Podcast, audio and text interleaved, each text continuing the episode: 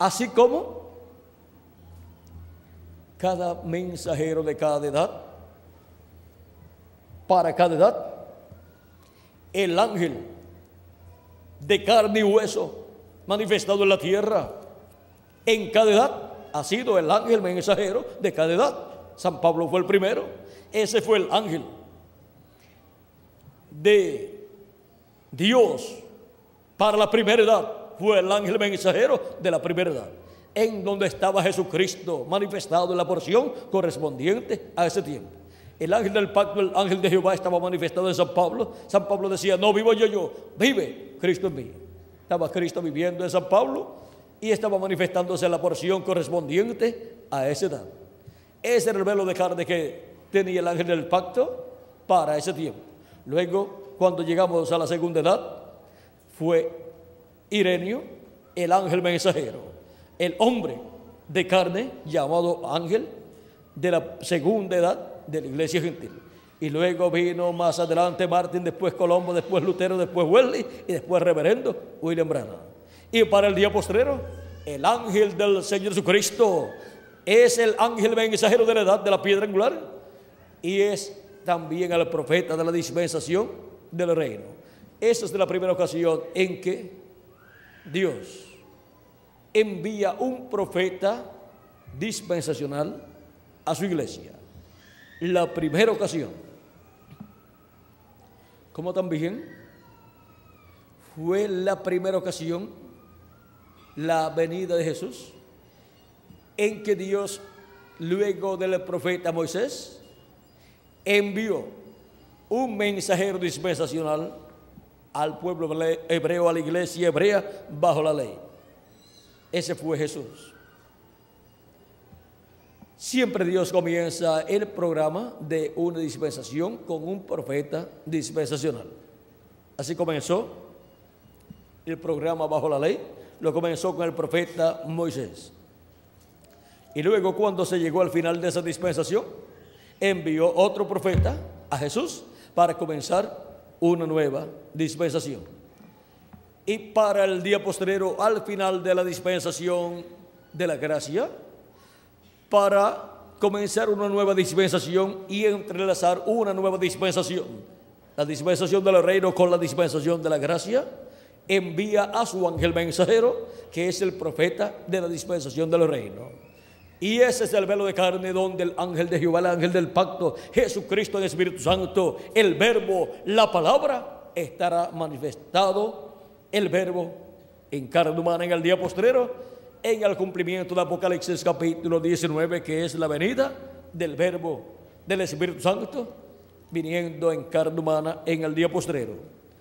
Y así como profetas de Dios vieron al ángel del pacto, que es el mismo Dios, manifestado en su cuerpo teofánico para el día postrero, así como hemos visto al ángel del pacto, a Dios, con su cuerpo teofánico manifestado también, con ese cuerpo teofánico a través de un cuerpo de carne, en los profetas del Antiguo Testamento, en Jesús en toda su plenitud, en los apóstoles de Jesucristo, en San Pablo y en los demás ángeles y mensajeros de las siete edades para el día postrero, lo veremos en carne humana también, en su ángel mensajero de la edad de la piedra angular y dispensación del reino.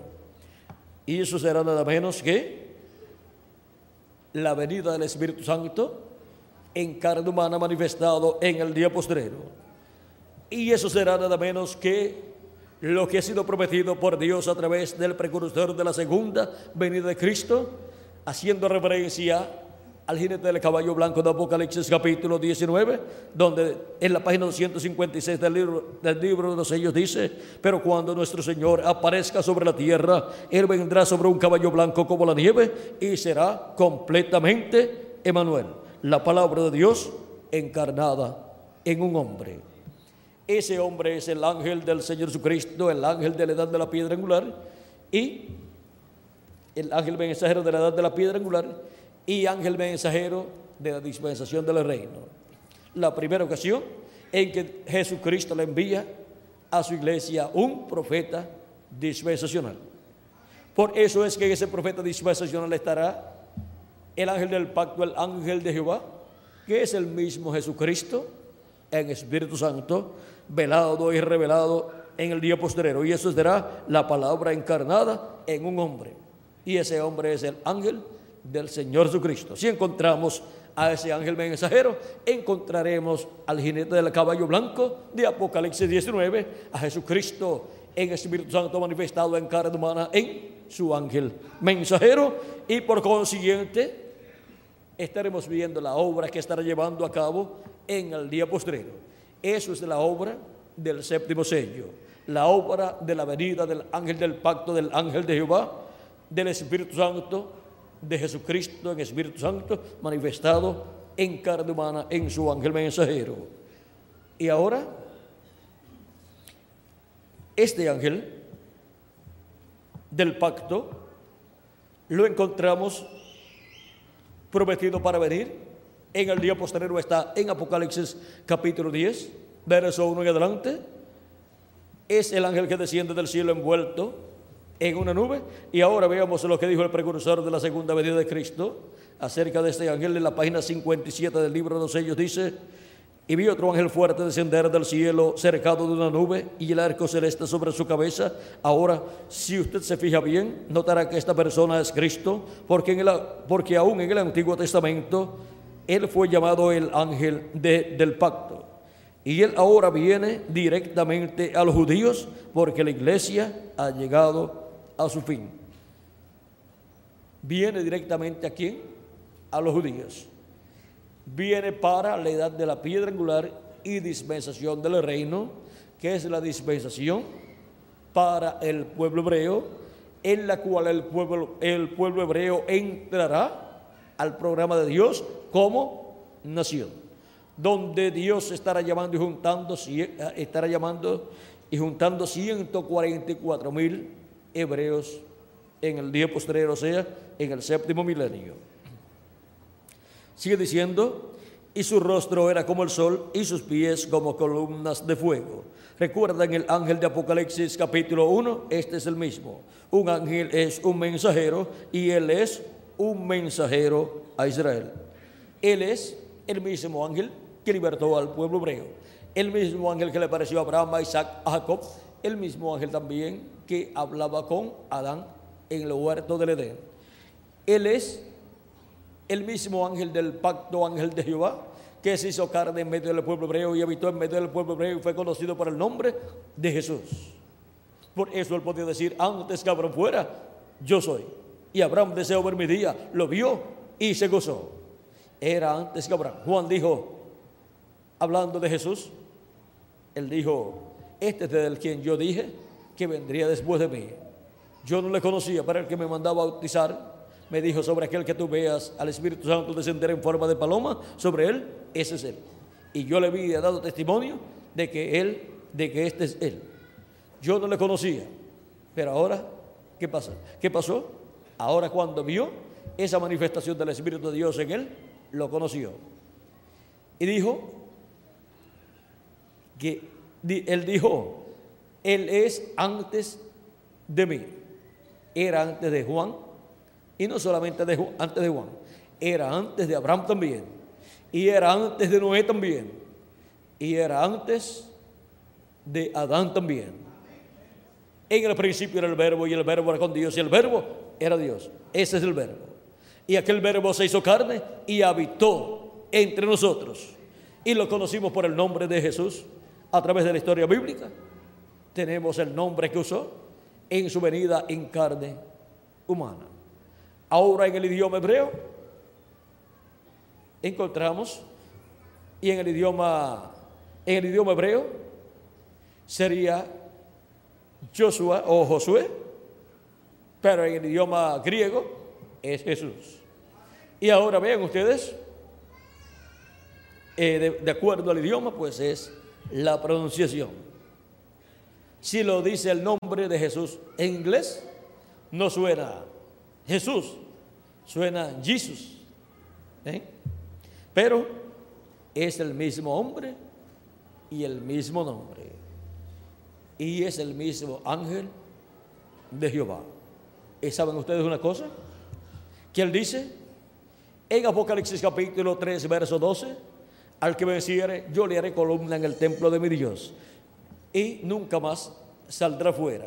Y escribiré sobre él el nombre de mi Dios y el nombre de la ciudad de mi Dios, la nueva Jerusalén, la cual desciende del cielo de mi Dios, y mi nombre nuevo. Jesucristo, cuando murió, resucitó y ascendió al cielo victorioso y se sentó a la diestra de Dios en el cielo, recibió un nuevo nombre. Y para su segunda venida, ese nombre será revelado. Ahora, veamos lo que dice el precursor de la segunda venida de Cristo. Dice en la página 131 del libro de los sellos en español, y ahora Jesús, su nombre sobre la tierra fue Jesús el Redentor, porque Él fue el Redentor cuando estuvo sobre la tierra. Pero cuando conquistó el infierno y la muerte, los venció y ascendió al cielo. y, y ascendió al cielo. Entonces recibió un nuevo nombre. Por esas razones que gritan y hacen tanto ruido y no reciben nada. Será revelado en los truenos. Fíjense, fíjense en el misterio. Él viene cabalgando. Tiene que haber algo para cambiar esta iglesia. Ustedes saben eso.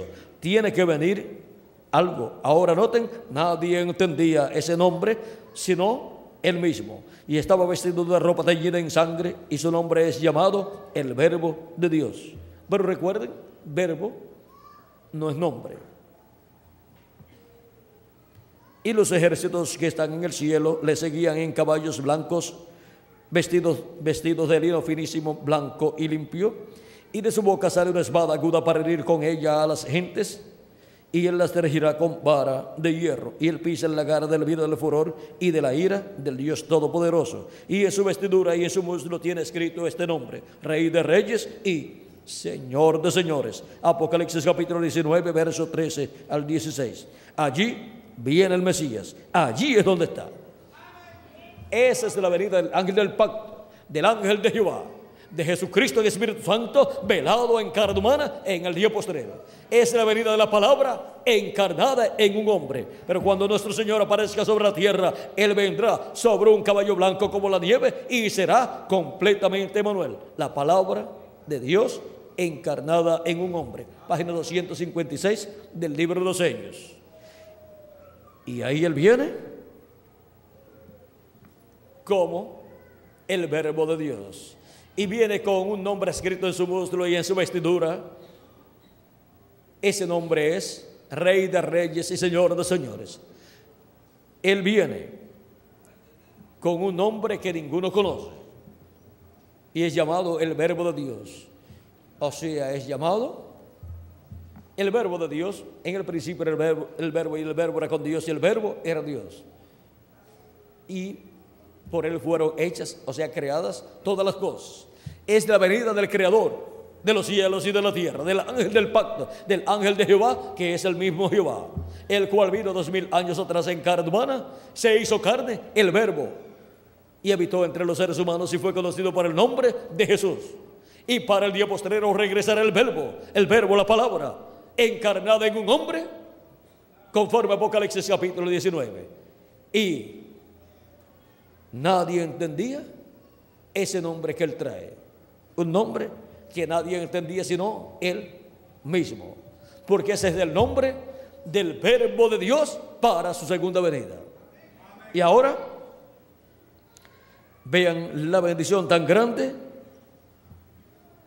que Cristo tiene para su iglesia para el día postrero. Dice, sigue diciendo eh, aquí en la misma página 131 del libro de los sellos, eh, dice,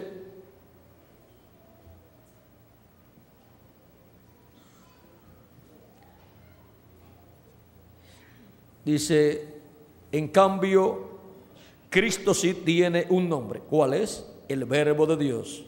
En el principio era el verbo y el verbo era con Dios y el verbo era Dios. Y aquel verbo fue hecho carne. Dice también, pero Cristo es llamado el verbo de Dios. Él es la palabra. Por eso es llamado el verbo de Dios. Ahora Él tiene un nombre que nadie sabe, pero es llamado el verbo de Dios. Ese es el nombre nuevo que Cristo dice que tiene. Y escribiré sobre él mi nombre nuevo. Ahora, su nombre nuevo es el nombre eterno de Dios. Y ese es el mismo nombre de la ciudad de nuestro Dios. ¿O acaso hay algún otro nombre mejor para la ciudad de nuestro Dios? Si usted tiene una ciudad, ¿qué nombre le pondría? Pues le tiene que poner su nombre. Porque si es suya la ciudad, pues le tiene que poner el nombre suyo. Ahora, podemos ver que eso es un misterio divino, el cual está prometido para ser revelado en el día postrero, en la venida del Hijo del Hombre con sus ángeles. Ese es un misterio, la venida del Hijo del Hombre con sus ángeles, puesto que sus ángeles son los dos olivos y dos candeleros, que son los ministerios de Moisés y Elías. Y la venida del Hijo del Hombre es nada menos que la venida del ángel del pacto, del ángel de Jehová, velado en carne humana en el día postrero, manifestando los ministerios de Moisés, de Elías y de Jesús en este planeta Tierra. Eso es la venida de la palabra encarnada en un hombre. Eso es la venida del jinete del caballo blanco de Apocalipsis 19. Y así como fue dos mil años atrás, tuvo diferentes etapas. Por ejemplo, vivió aquí en medio de los seres humanos en carne humana. ¿Quién? El ángel del pacto, el ángel de Jehová que había libertado al pueblo hebreo, ahora se hizo un cuerpo, se creó un cuerpo de carne y vivió como un ser humano en medio de los seres humanos. ¿Por cuántos años? Por 33 años y muy pocos supieron quién era ese hombre llamado Jesús de Nazaret. Pero Jesús dijo, antes que Abraham fuera, yo soy. Y Abraham deseó ver mi día, lo vio y se gozó. Y para el día posterior regresa ese mismo ángel del pacto, el cual ha estado manifestado en los profetas del Antiguo Testamento, en la porción correspondiente a cada tiempo del Antiguo Testamento y luego en Jesús en toda su plenitud para llevar a cabo la obra de redención. Y luego en los apóstoles y luego en los siete mensajeros de las siete edades de la iglesia gentil, la porción correspondiente a cada etapa, a cada edad. Y en el día postrero viene en su ángel mensajero de la edad de la piedra angular, en el ángel mensajero también de la dispensación del reino, que es el mismo, y unge ese ángel mensajero con su espíritu, se manifiesta a través de él y cumple todas las promesas que él ha hecho para el tiempo final, para su venida, velado en carne humana y revelado a través de carne humana. Pero su ángel no es el Señor Jesucristo, ni tampoco es el profeta Elías, ni tampoco es el profeta Moisés, pero es un hombre de este tiempo ungido con el Espíritu Santo, con el sello del Dios vivo, en el cual el ángel de Jehová, el ángel del pacto, que es el único que tiene ministerios, porque ese es Jesucristo, estará manifestando los ministerios de Moisés por segunda vez, de Elías por quinta vez y de Jesús por segunda vez. Ese es el misterio del séptimo sello que nunca antes había sido revelado a los seres humanos y que está siendo revelado en este día postrero, en la edad de la piedra angular, a la iglesia del Señor Jesucristo. Y Dice nuestro hermano Branham, el precursor de la segunda venida de Cristo, hablándonos de ese séptimo sello, que es la venida del Señor, en la página 469, dice, y notaron que dije que uno de esos ángeles era muy raro, está hablando aquí acerca de estos ángeles que aparecen en esta nube, que está formada por ángeles. Estos son los ángeles de las siete edades de la iglesia gentil. Y otro ángel que era diferente a los demás, que es este que está aquí. Ahora, hablando de este ángel que está aquí, que era diferente a los demás, el cual es el ángel del pacto, el cual es Jesucristo en su cuerpo tefánico ahí, así como los demás ángeles de las siete edades están en sus cuerpos teofánicos también. Dice, y notaron que dije que uno de esos ángeles era muy raro, me pareció muy distinto a los demás. Estaba en una constelación con tres a cada lado y uno arriba. Y el que estaba a mi lado, contando desde la izquierda hacia la derecha, ese sería el séptimo ángel. Él era más brillante y significaba más para mí que los demás. Les dije que tenía el pecho así robusto y estaba volando hacia el oriente. Les dije también que me levantó, me alzó. Fue levantado de la tierra, fue arrebatado a esa nube, fue llevado a esa nube en su cuerpo teofánico. ¿Por quién? Por el ángel que era diferente a los demás. O sea, que el ángel que era diferente a los demás, el cual es el ángel del pacto, el ángel de Jehová, Jesucristo, el Espíritu Santo, en su, Jesucristo en su cuerpo teofánico, tomó a nuestro hermano Abraham, lo sacó del cuerpo físico y se lo llevó en su cuerpo teofánico y lo colocó en esa nube. Dice, les dije también que me levantó, me alzó. ¿Se acuerdan? Ahora aquí está. Era el que tenía el séptimo sello. Lo cual he mantenido como una pregunta en mi mente toda mi vida. Los otros sellos significaron mucho para mí, desde luego, pero ustedes no se imaginan lo que ha significado este, este séptimo. Porque el séptimo es la venida de ese ángel fuerte que desciende del cielo, el cual es Cristo, el ángel del pacto viniendo en el día postrero. Y ahora aparece la señal del Hijo del Hombre en el cielo. Aparece en el cielo el Hijo del Hombre, el ángel del pacto Jesucristo, en su cuerpo teofánico, envuelto en una nube formada por los ángeles mensajeros de las siete edades de la iglesia gentil. Y él forma esta parte de esta nube, lo cual al tornar la foto hacia la derecha es el cabello blanco del Señor, o peluca blanca del Señor. Y ahora, con la manifestación de este ángel en el cielo con estos otros ángeles, encontramos que aparece la señal del Hijo del Hombre en el cielo, dando testimonio de que se ha llegado al tiempo de la venida del Hijo del Hombre para llevar a cabo la obra del llamado, del recogimiento de todos los escogidos de Dios y enviar a sus ángeles con gran voz de trompeta y juntarán a sus escogidos. Vamos a leer en San Mateo capítulo 24 para que tengamos el cuadro claro de lo que estuvo sucediendo ahí en febrero 28 de 1963. Para ese entonces yo me encontraba en uno de los montes de Puerto Rico, de la ciudad de Lares, en un retiro espiritual. Dice, ya para ese tiempo tenía unos 22 años, un muchachito, pero el llamado de Dios y la responsabilidad de Dios para el ministerio, ya Dios la había colocado sobre mis hombros y tenía que responder a ese llamado. Y yo había visto que Moisés Elías y Jesús se habían ido aparte a un retiro por muchos días. Y así me llevó el Espíritu de Dios a un retiro espiritual. Ahora dice la Escritura, en el capítulo 24, verso 30 al 31, de San Mateo, entonces aparecerá la señal del Hijo del Hombre en el cielo. Y entonces lamentarán todas las tribus de la tierra y verán al Hijo del Hombre viniendo sobre las nubes del cielo con poder y gran gloria. Esto es cumplido aquí en febrero 28 de 1963. Ahí fue visto el Hijo del Hombre, el ángel fuerte que desciende del cielo, Jesucristo, el ángel del pacto, el ángel de Jehová viniendo en las nubes del cielo.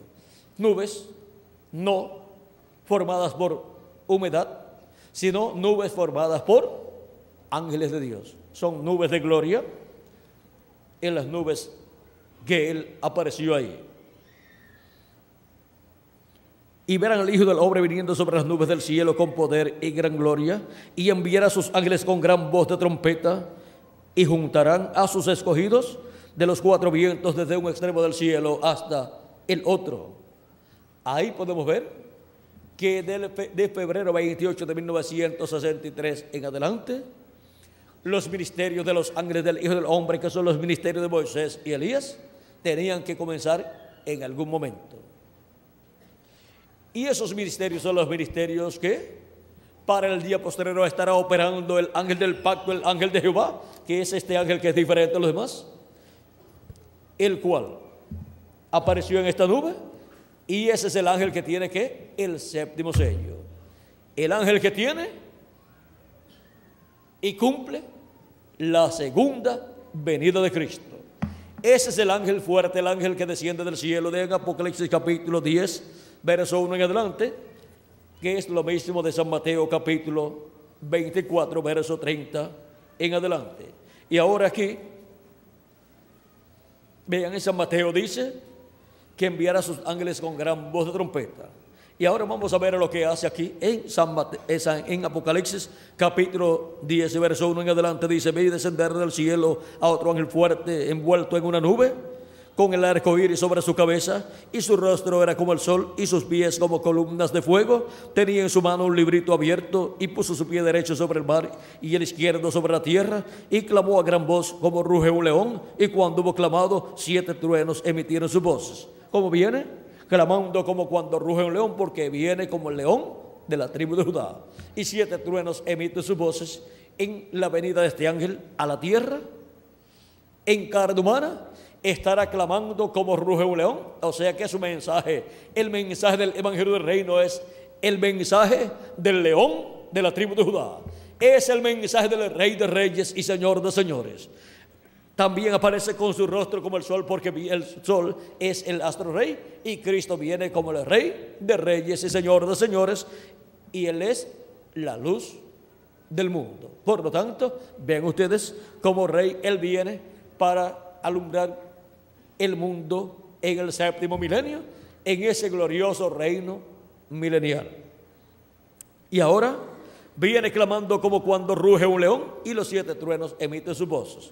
La voz de los siete truenos que revela el misterio del séptimo sello es escuchada en el día posterior por medio de la manifestación de este ángel fuerte que desciende del cielo a través de carne humana, a través de su ángel mensajero, a través del cual clama como cuando ruge un león y los siete truenos emiten sus voces y revelan a la iglesia de Jesucristo el misterio de la venida del Hijo del Hombre con sus ángeles. Es por medio de su manifestación, su venida y manifestación en su ángel mensajero, que escuchamos la voz de Cristo, esa gran voz de trompeta, que Juan escuchó el día del Señor en Apocalipsis capítulo 1, versos 10 al 11, en donde nos dice, yo estaba en el Espíritu en el día del Señor. Y oí detrás de mí una gran voz como de trompeta que decía, yo soy el alfa y el omega, el primero y el último.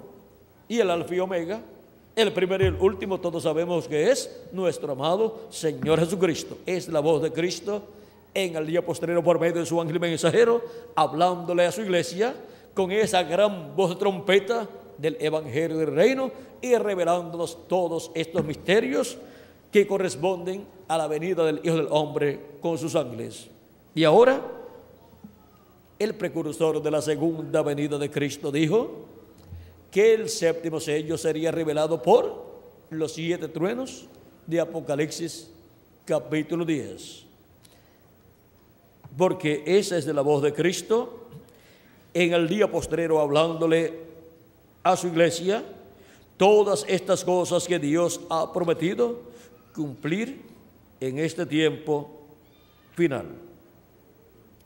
En la página 475 del libro de los sellos dice, el misterio de este sello, o sea, del séptimo sello, no fue revelado porque fueron siete truenos que tronaron y allí está perfectamente, porque ninguno sabe nada al respecto. No estaba escrito. Entonces estamos en el fin. Luego en la página 474 dice, cada cosa ha identificado su lugar en la Biblia. Ahora, el gran secreto bajo este sello, yo no lo conozco. no lo conozco, no lo pude descifrar, no pude captar lo que decía, pero yo sé que eran los siete truenos tronando rápidamente uno tras otro, haciendo siete estruendos. Y eso se abrió hacia algo más que vi.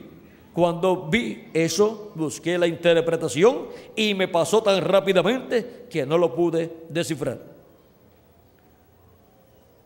Él escuchó esa voz de los siete truenos, o sea, la voz de Cristo, tronando, pero cuando buscó la interpretación, no pudo descifrar lo que decía la voz de Cristo. Vamos a ver por qué. Página 171 dice, allá en el cañón Sabino, él me dijo, esta es la tercera etapa. Hay tres cosas muy grandes que acompañan la tercera etapa. Una de ellas se abrió ayer, otra hoy, y queda una cosa que no pude, que no puedo interpretar, porque está en un idioma desconocido. Así que no está en inglés, sino que está en otro idioma. Pero estuve allí parado y lo miré directamente y esta es la tercera etapa, lo que viene. Y el Espíritu Santo de Dios. ¿Ve? es el Espíritu Santo de Dios manifestado en el día postrero, la venida del ángel del pacto, la venida del Hijo del Hombre, la venida del ángel de Jehová, o sea, la venida de Jesucristo, el Espíritu Santo, velado en carne humana, en su ángel mensajero, hablando en otro idioma que no es el idioma inglés. Si hubiera escuchado en inglés, el precursor de la segunda venida de Cristo hubiera entendido, pero dice que está en un idioma desconocido para él. Y ese es el idioma que tendrá el ángel del Señor Jesucristo, el cual usará Cristo hablando a las iglesias en el día postrero. Como usó el idioma que tenía San Pablo y como usó el idioma que tenía Irenio y como usó el idioma que tenía cada ángel mensajero de cada edad para hablar por medio de ese ángel mensajero y llamar y juntar a sus escogidos en cada edad. Uso también el alemán por medio de Lutero, usó el inglés de Inglaterra por medio de Wesley y usó el inglés de Norteamérica por medio del reverendo William Branham. Y estaría usando el idioma del ángel mensajero de Jesucristo, de la edad de la piedra angular y dispensación del reino, porque Dios usa el idioma que tenga el instrumento que Él estará usando en ese tiempo. Y ahora vean, los truenos hablan sus voces y revelan el misterio del séptimo sello, el misterio de la venida del ángel que era diferente a los demás. Lo revelan en un idioma que no es ni el inglés, ni el alemán, ni ninguno de esos idiomas pasados, sino el idioma que tenga el ángel mensajero del Señor Jesucristo. Ese será el idioma que estará usando Jesucristo, el Espíritu Santo, el ángel del pacto velado en carne humana en su ángel mensajero y revelado a través de su ángel mensajero. Y ahora veamos aquí, en la página 474 y 475 dice, del libro de sellos, yo no sé quién será. O sea, dice, no sé quién será.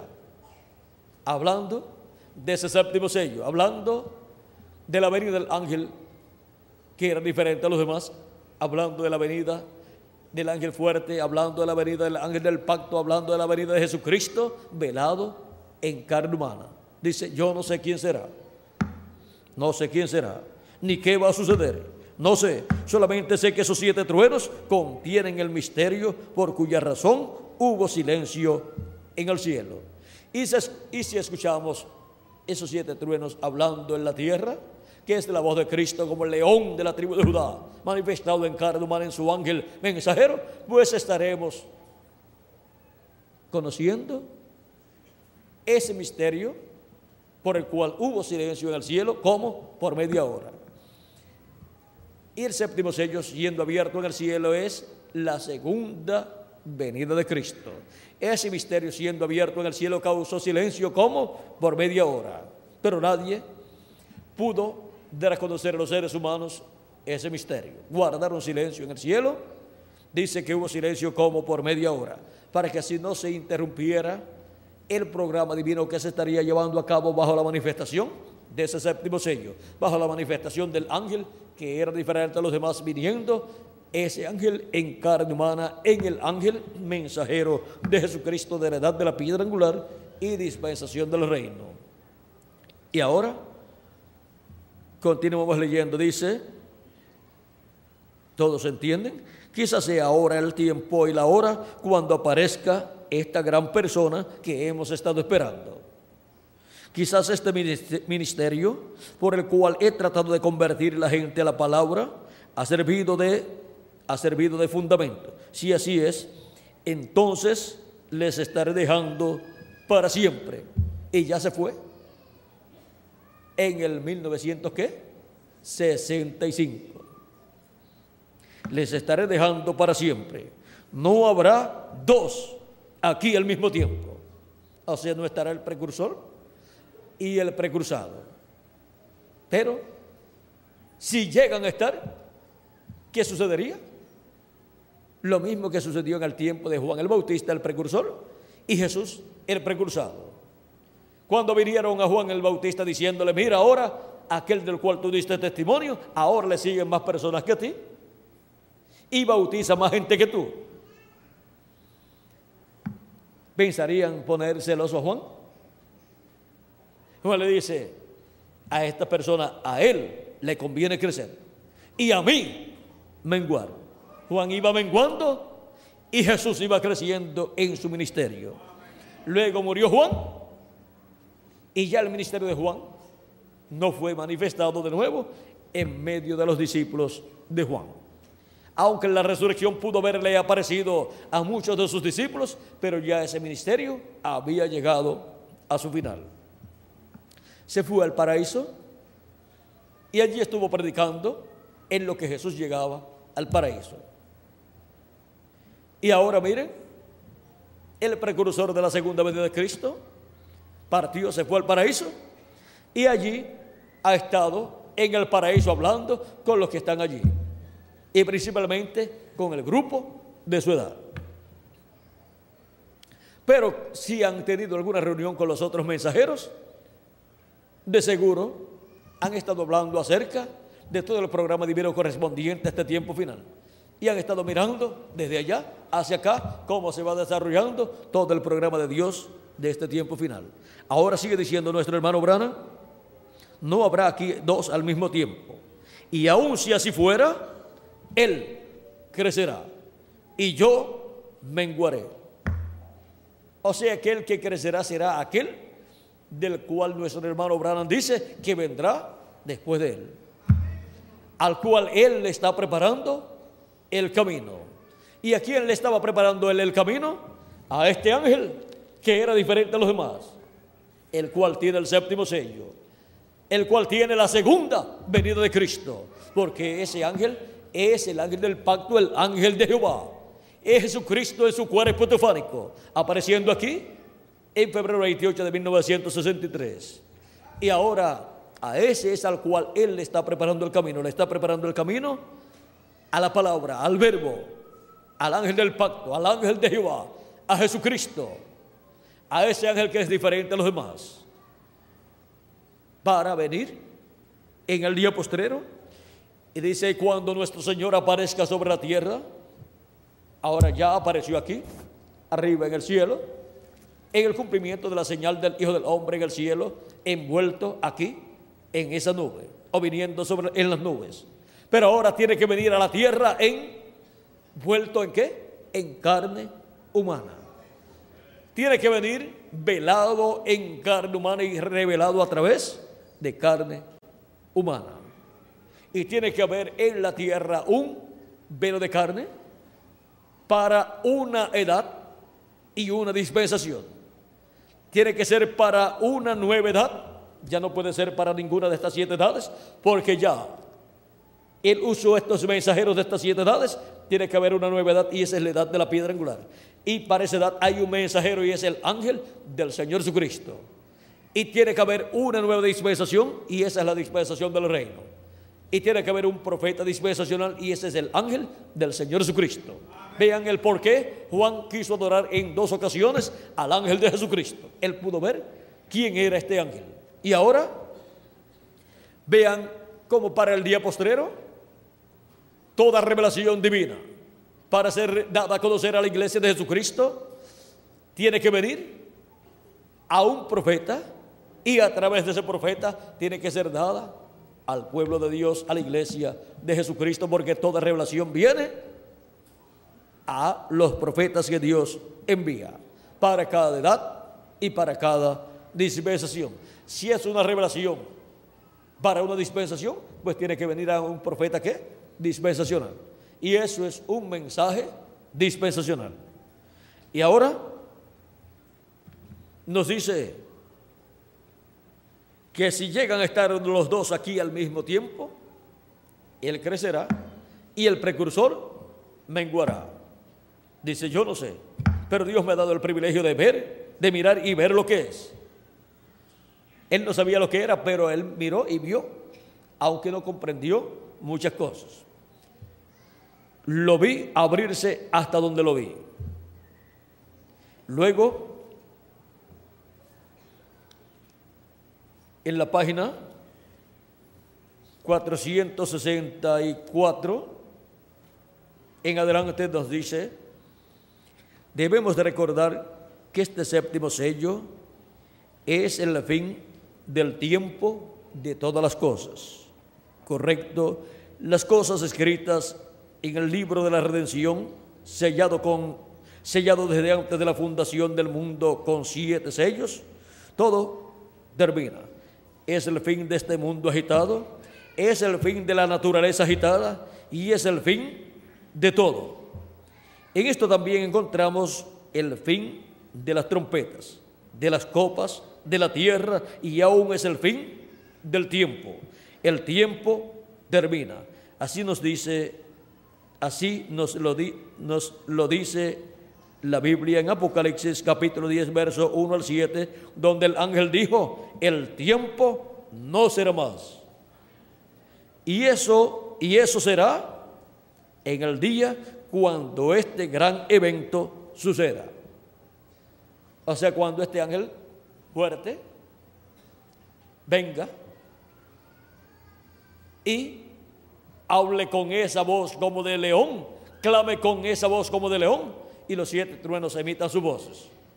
Y Él es el mismo que proclama que el tiempo no será más, que el tiempo ha terminado.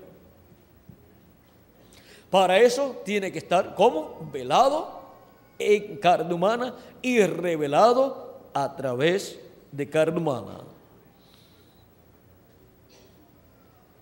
Y eso será en el día cuando este gran evento suceda. Allí todo termina.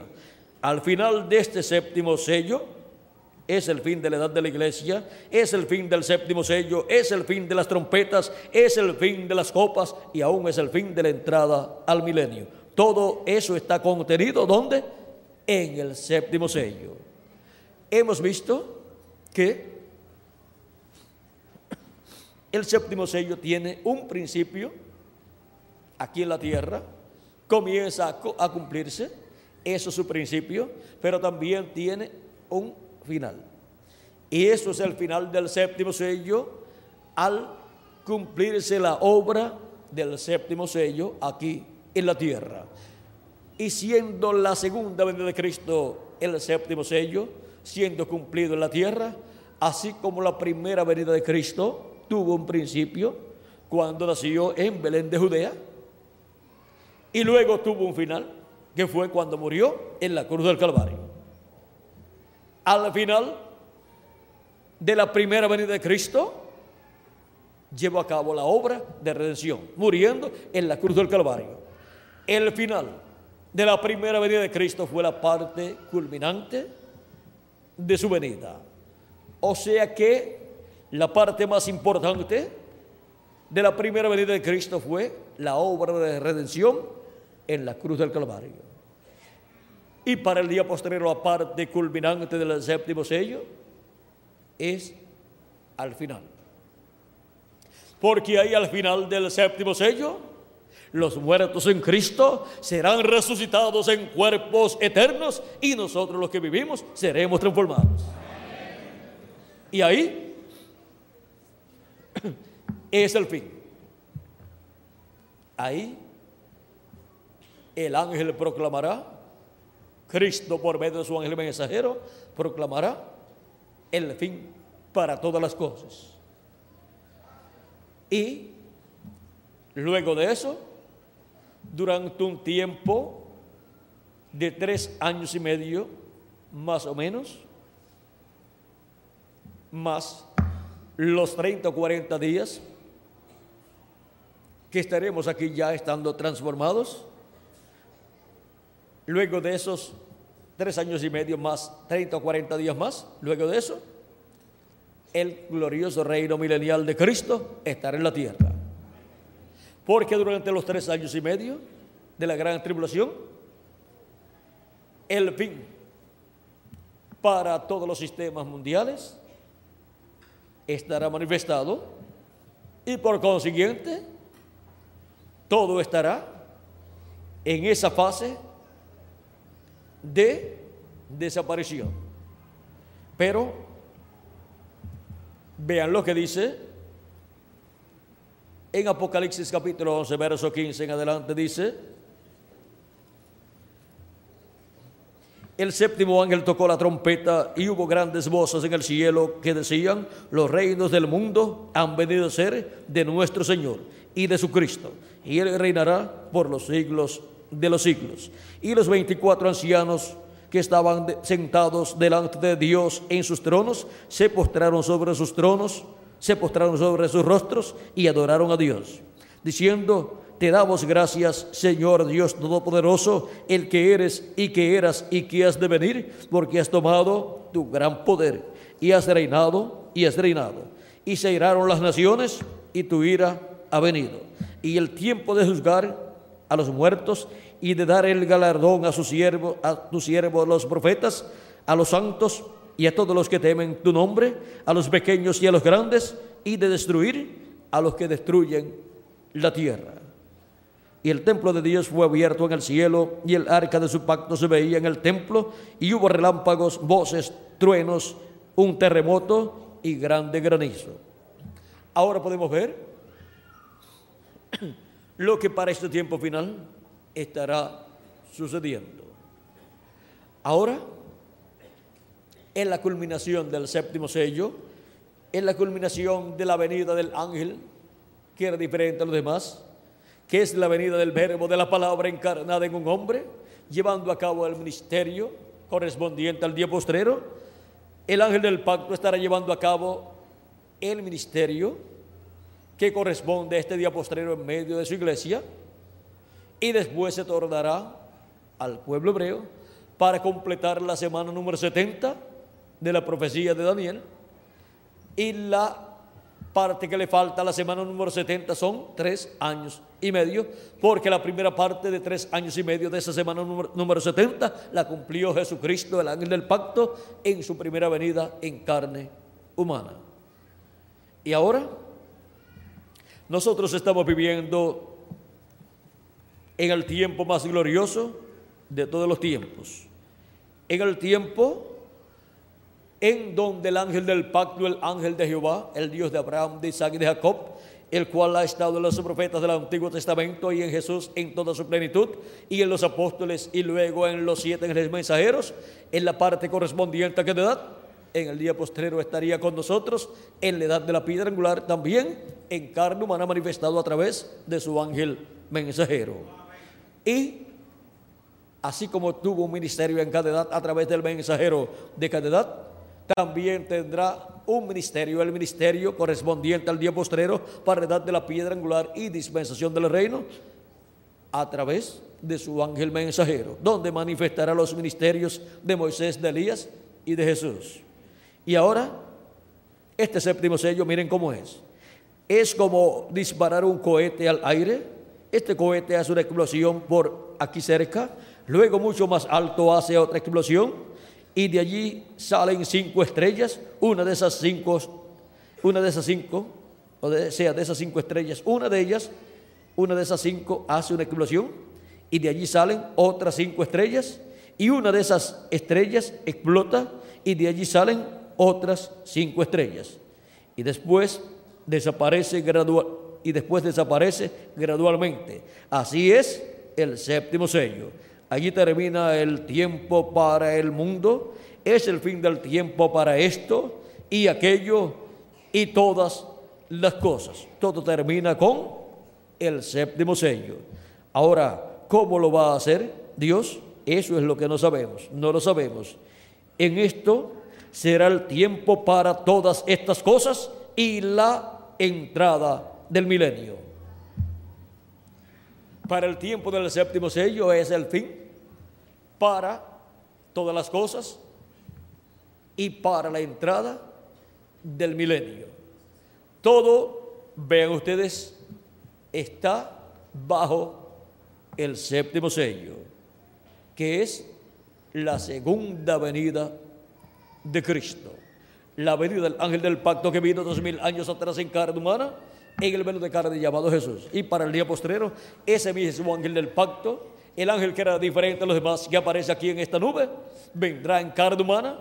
Eso será la venida de la palabra encarnada en un hombre. Eso será el jinete del caballo blanco de Apocalipsis 19, viniendo en carne humana en el día postrero.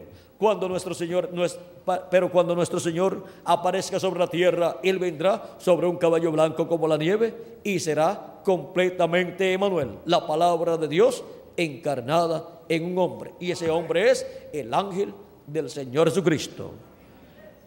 Libro de los Sellos, página 256, dijo el precursor que la venida del jinete del caballo blanco de Apocalipsis 19 sería la palabra de Dios encarnada en un hombre.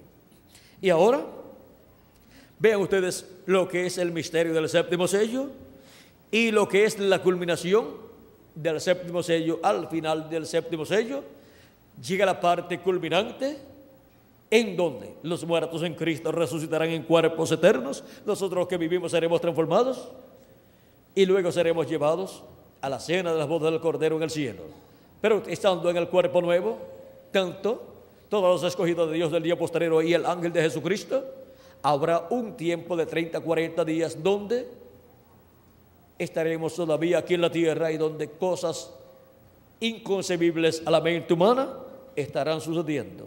De lo cual no hay necesidad de hablar mucho porque eso es para cuando ya estemos con el cuerpo nuevo.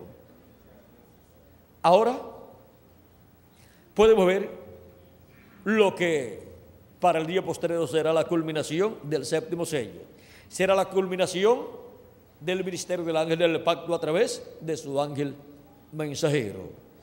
Y la parte culminante del séptimo sello, hemos visto que es al final. Algunas personas que no comprenden todas estas cosas que ya ustedes comprenden, podrán decir, yo quiero ver la parte culminante del séptimo sello. Pues tiene que esperar. Tiene que esperar al final del séptimo sello. Pero ya cuando se llegue al final del séptimo sello y los muertos en Cristo resuciten y nosotros los que vivimos seamos transformados, ya la puerta de la gracia de la misericordia estará cerrada. Y aunque clamen y lloren, ya no habrá misericordia. Y no habrá sangre en el cielo, en el trono de intercesión, o sea, en el asiento de misericordia, para lavar los pecados de las personas que después vengan clamando ya sus oraciones estarán hechas demasiado de tarde. Este es el tiempo en que podemos orar a Dios y pedirme misericordia a Dios. Pero cuando ya se llegue al final del séptimo sello, la puerta se cerrará. Porque ya la iglesia novia de Cristo que son las vírgenes prudentes, ya todas habrán entrado con Cristo a las bodas y la puerta se cerrará, conforme a San Mateo, capítulo 25, versos 10 al 13, donde dice el mismo Jesucristo,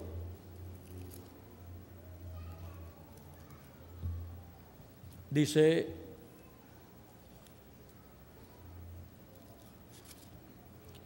pero mientras ellas iban a comprar, vino el esposo, o sea, fueron a comprar el aceite, las vírgenes insensatas o fatuas, y mientras ellas iban a comprar, vino el esposo y las que estaban preparadas entraron con él a las bodas y se cerró la puerta. Después vinieron también las otras vírgenes diciendo, Señor, Señor, ábrenos. Mas él respondiendo dijo, de cierto os digo que no sé, de cierto os digo que no os conozco, que no os conozco. Velad pues, porque no sabéis el día ni la hora en que el Hijo del Hombre ha de venir. La venida del Hijo del Hombre es la venida del esposo para las bodas de Cristo con su iglesia, para la unión de Cristo y su iglesia. Y luego se cerrará la puerta, luego que hayan entrado todas las vírgenes prudentes, las cuales entran en y a la edad de la piedra angular en la casa de Dios. Y cuando se haya completado el número de los escogidos de Dios, se cerrará la puerta y ya no entrará ni uno más. Ni siquiera para dar las felicidades y los deseos de felicidad y prosperidad al novio y a la novia. Ya todos estarán, ¿dónde? Dentro con el esposo. Y ahora, vean ustedes que esto es muy importante conocerlo porque está prometido para ser cumplido. En Apocalipsis capítulo 19, el ángel de Jesucristo, hablando a Juan, del capítulo 19, versos 7 al 10, dice, gocémonos y alegrémonos y démosle gloria porque han llegado las bodas del Cordero y su esposa se ha preparado y a ella se le ha concedido que se vista de lino fino, limpio y resplandeciente, porque el lino fino es las acciones justas de los santos. Y el ángel me dijo, escribe, bienaventurados los que son llamados a la cena de las bodas del Cordero. Para ir a la cena de las bodas del Cordero, la persona tiene que ser de las vírgenes prudentes. Tiene que ser de las personas que entran con Cristo en su segunda venida. Entran a la edad de la piedra angular antes de que se cierre la puerta de la gracia. Y luego ahí viene ese matrimonio, esa unión en donde los muertos en Cristo resucitarán en cuerpos eternos y nosotros los que vivimos seremos transformados. Y entonces estaremos a imagen y semejanza de nuestro amado Señor Jesucristo. Y entonces ya podremos decir, ¿cómo dijo Adán acerca de Eva? Cristo podrá decir así de nosotros y nosotros de él. Adán dijo, hablando de Eva, cuando Dios le presentó a Eva, le dijo, esto es carne de mi carne y esto es hueso de mis huesos. Y ahora cuando estemos transformados, Cristo podrá decir, estando en su cuerpo también glorificado, decir de nosotros tocarnos y decir, esto es carne de mi carne. Toquen aquí. Es la misma clase de carne y toquen. ¿Ven? Esto es hueso de mis huesos. Porque seremos iguales a Cristo, tendremos un cuerpo igualito al de nuestro amado Señor Jesucristo. Cuando estemos transformados, entonces es que lo veremos a Él en su cuerpo glorificado. Ahora podemos ver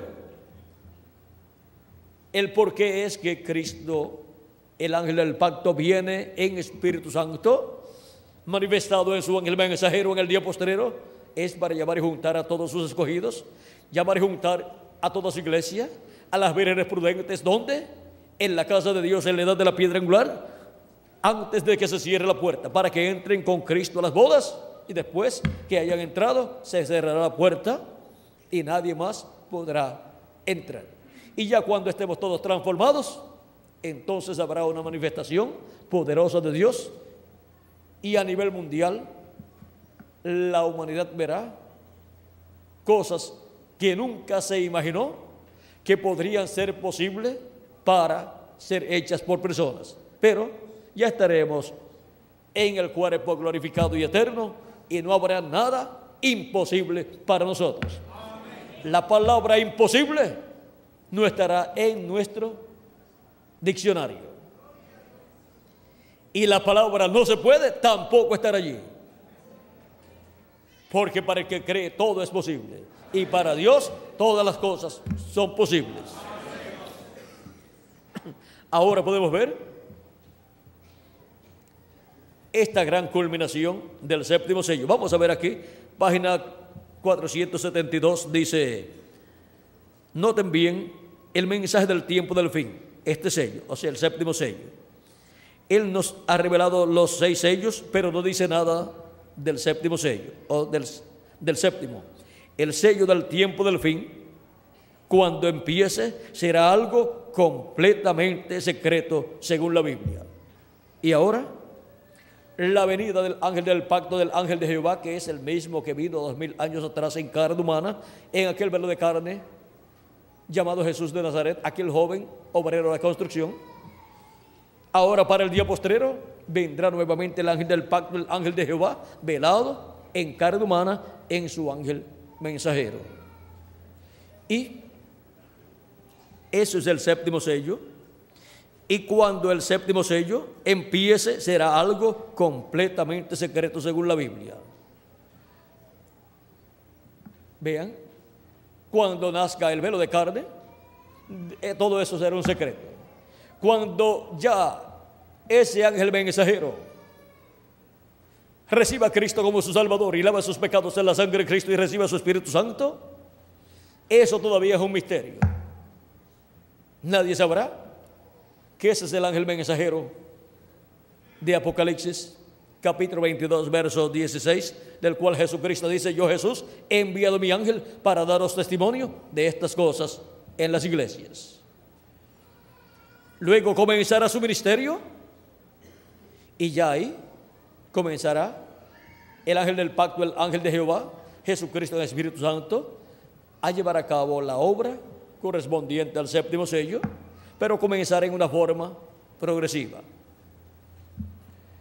Luego llegará a la etapa en donde, en donde ya públicamente, pero con su iglesia, con sus escogidos, en la edad de la piedra angular, les estará mostrando el misterio del séptimo sello, el misterio de su venida, el misterio de la venida del ángel del pacto, velado en carne humana en su ángel mensajero.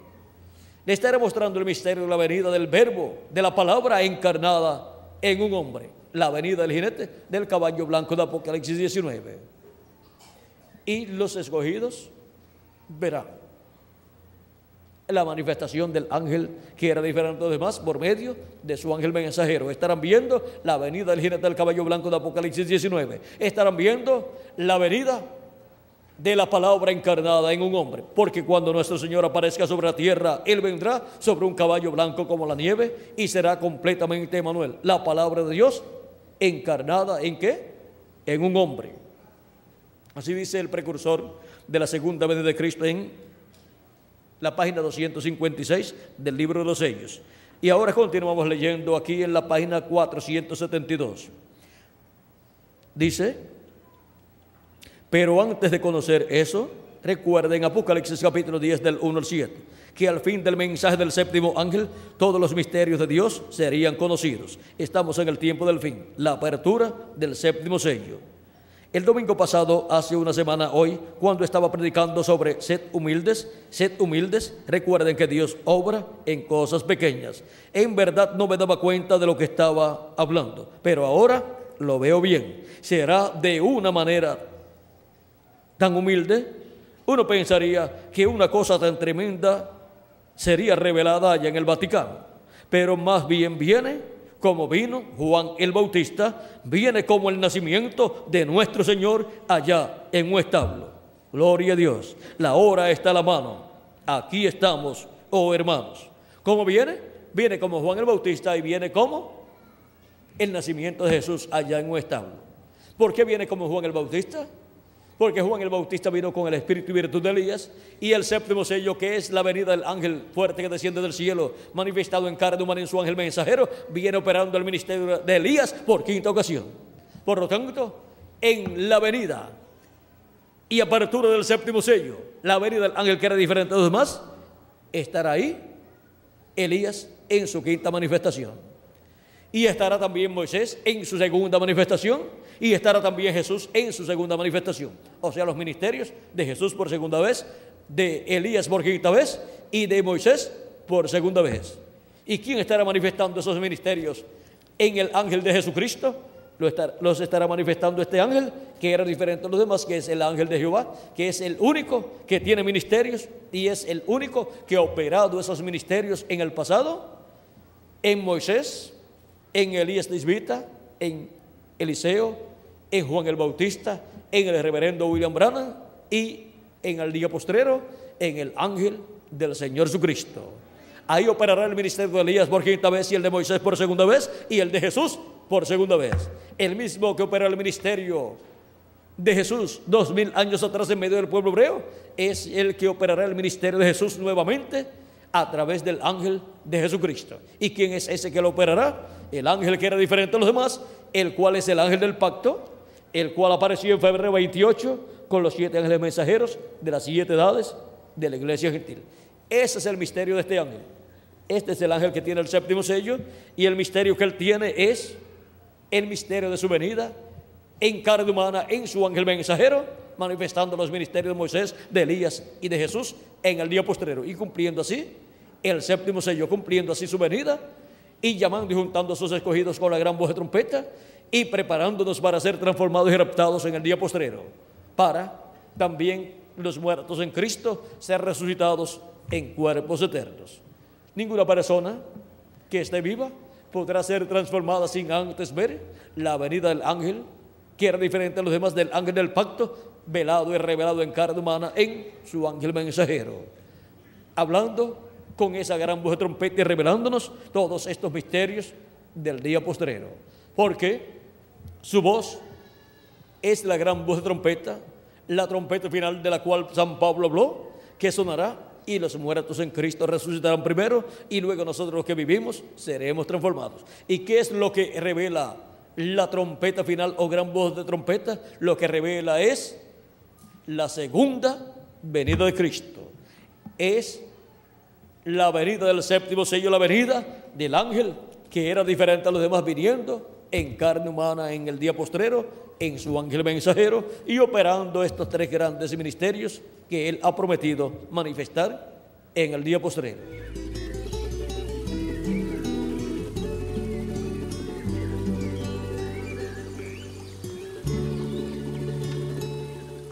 Para esta ocasión nuestro tema es el misterio de la segunda venida de Cristo. Ese es el misterio más grande de todos los misterios de la Biblia, el cual está bajo el séptimo sello de Apocalipsis capítulo 8 verso 1. Y por esa causa cuando el séptimo sello fue abierto en el cielo, hubo silencio como por media hora.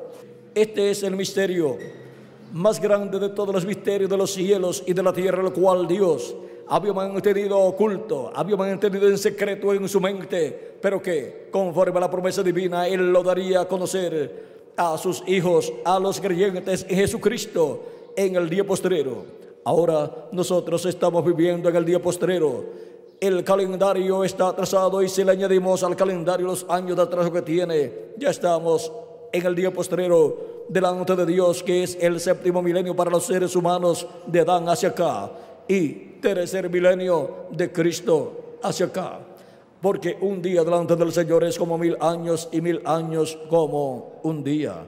Ahora, para el día postrero, es que Cristo, nuestro Salvador, ha prometido para los creyentes en Él que han muerto, ha prometido la resurrección y la resurrección es en cuerpos eternos. Vean en San Juan capítulo 6 versos 39 al 40, Cristo dice, y esta es la voluntad del Padre, el que me envió, que de todo lo que me diere no pierda yo nada, sino que lo resucite en el día postrero. Y esta es la voluntad del que me ha enviado, que todo aquel que ve al Hijo y cree en Él tenga vida eterna, y yo le resucitaré en el día postrero. Es para el día postrero que Cristo ha prometido la resurrección de todos los creyentes en Él que han muerto físicamente. Y para los que estén vivos cuando los muertos en Cristo resuciten, la promesa es que serán transformados.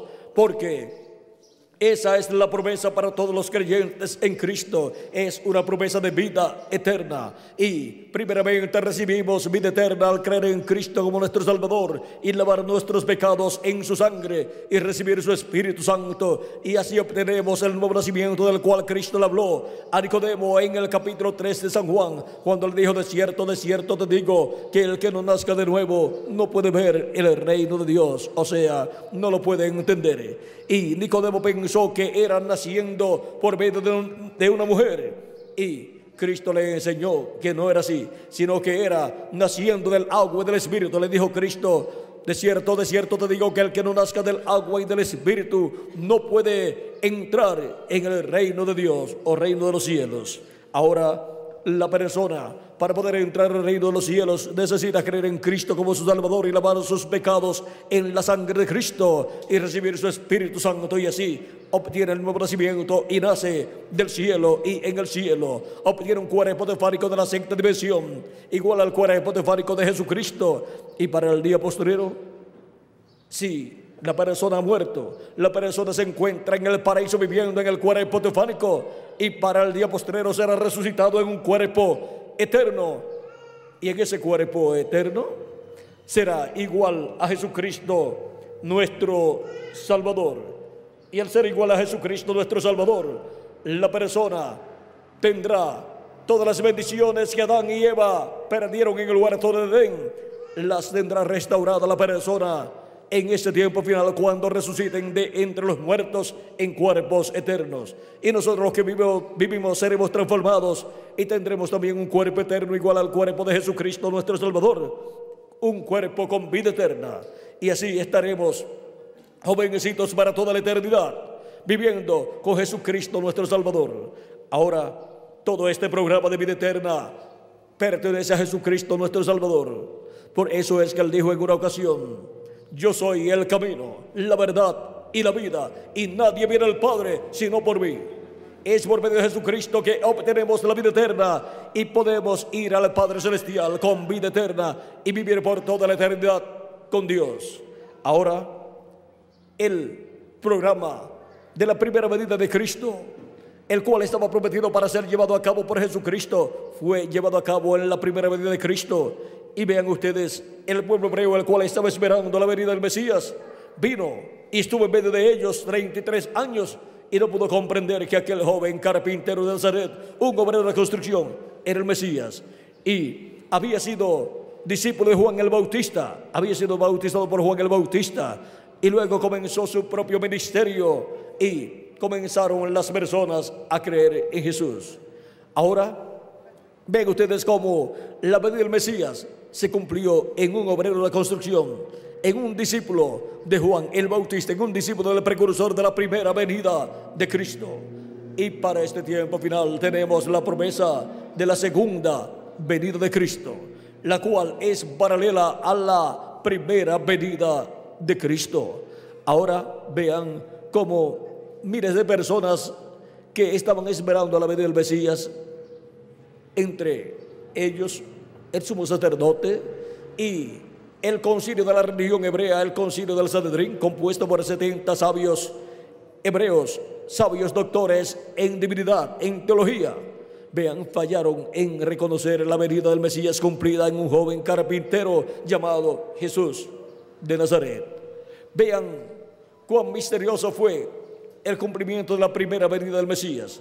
Pero Jesucristo decía, si ustedes no pueden creer en mí, crean a las obras. Crean a las obras para qué? Para que sepan que Dios me ha enviado.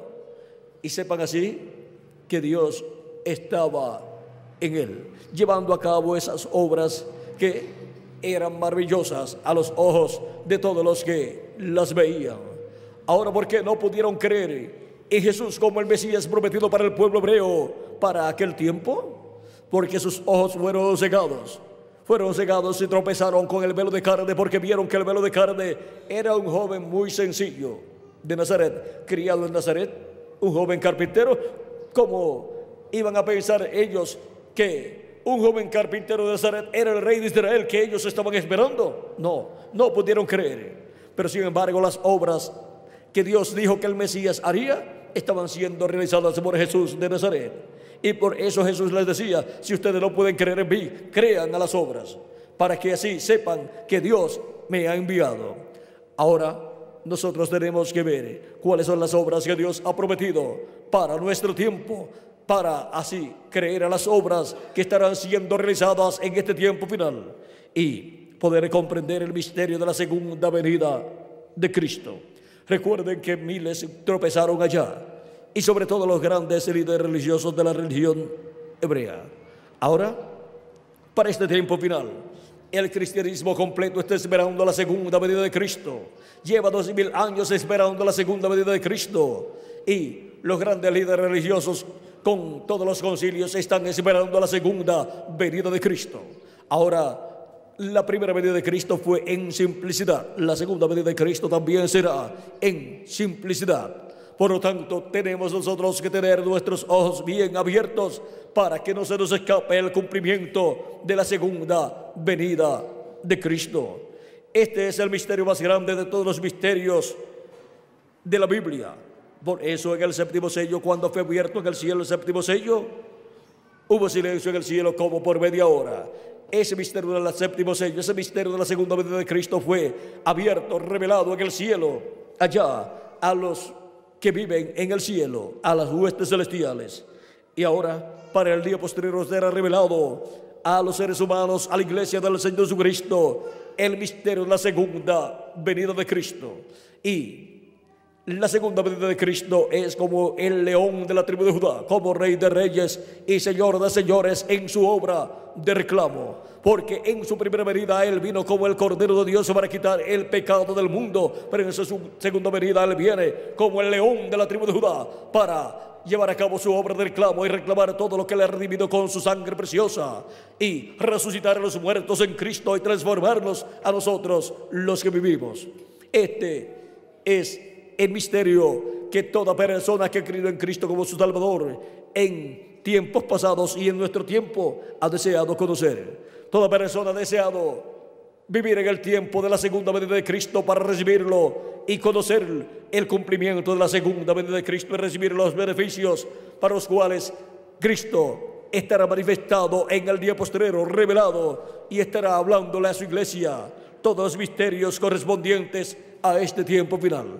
Ahora, para este tiempo final, ya Dios ha enviado el precursor de la segunda venida de Cristo, un profeta, mensajero con el espíritu y virtud de Elías, así como Juan vino con el espíritu y virtud de Elías, en la manifestación del ministerio de Elías por tercera ocasión. El precursor de la segunda venida de Cristo vino con el ministerio de Elías manifestado por cuarta ocasión para preparar al pueblo para la segunda venida de Cristo. Y por medio del mensaje del precursor de la segunda venida de Cristo, hemos de saber lo que será la segunda venida de Cristo en medio de los seres humanos. La primera venida de Cristo se cumplió en el este, la tierra de Israel, que está en el medio oriente. La segunda venida de Cristo es para ser cumplida en el oeste, donde está el pueblo gentil y donde termina el mundo con relación a la trayectoria del Sol. El Sol sale en el este, comienza su trayectoria y termina su trayectoria en el oeste. Y así ha recorrido toda la tierra. Y después se regresa hacia el este para comenzar a alumbrar de nuevo desde el este un nuevo día.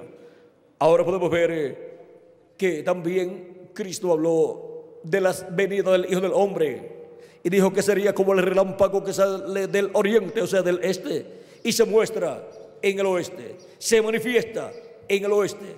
La primera venida de Cristo fue en el oriente, la venida del Hijo del Hombre fue en la tierra de Israel, que está en el medio oriente y la segunda venida de Cristo como el relámpago para ser manifestada, revelada en el oeste. Vean ustedes, así lo ha prometido nuestro amado Señor Jesucristo.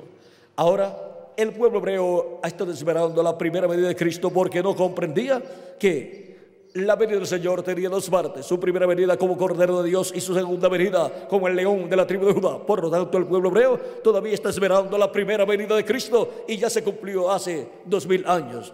Ahora, ¿quién, ¿quién está esperando la segunda venida de Cristo? La iglesia del Señor Jesucristo. El cristianismo está esperando la segunda venida de Cristo.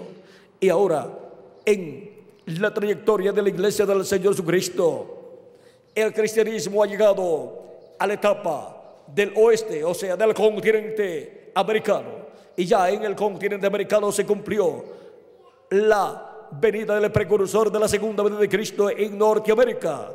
Y solamente queda la parte de Centroamérica, Suramérica y el Caribe para la venida del precursado, la venida de Cristo en su segunda venida como el león de la tribu de Judá.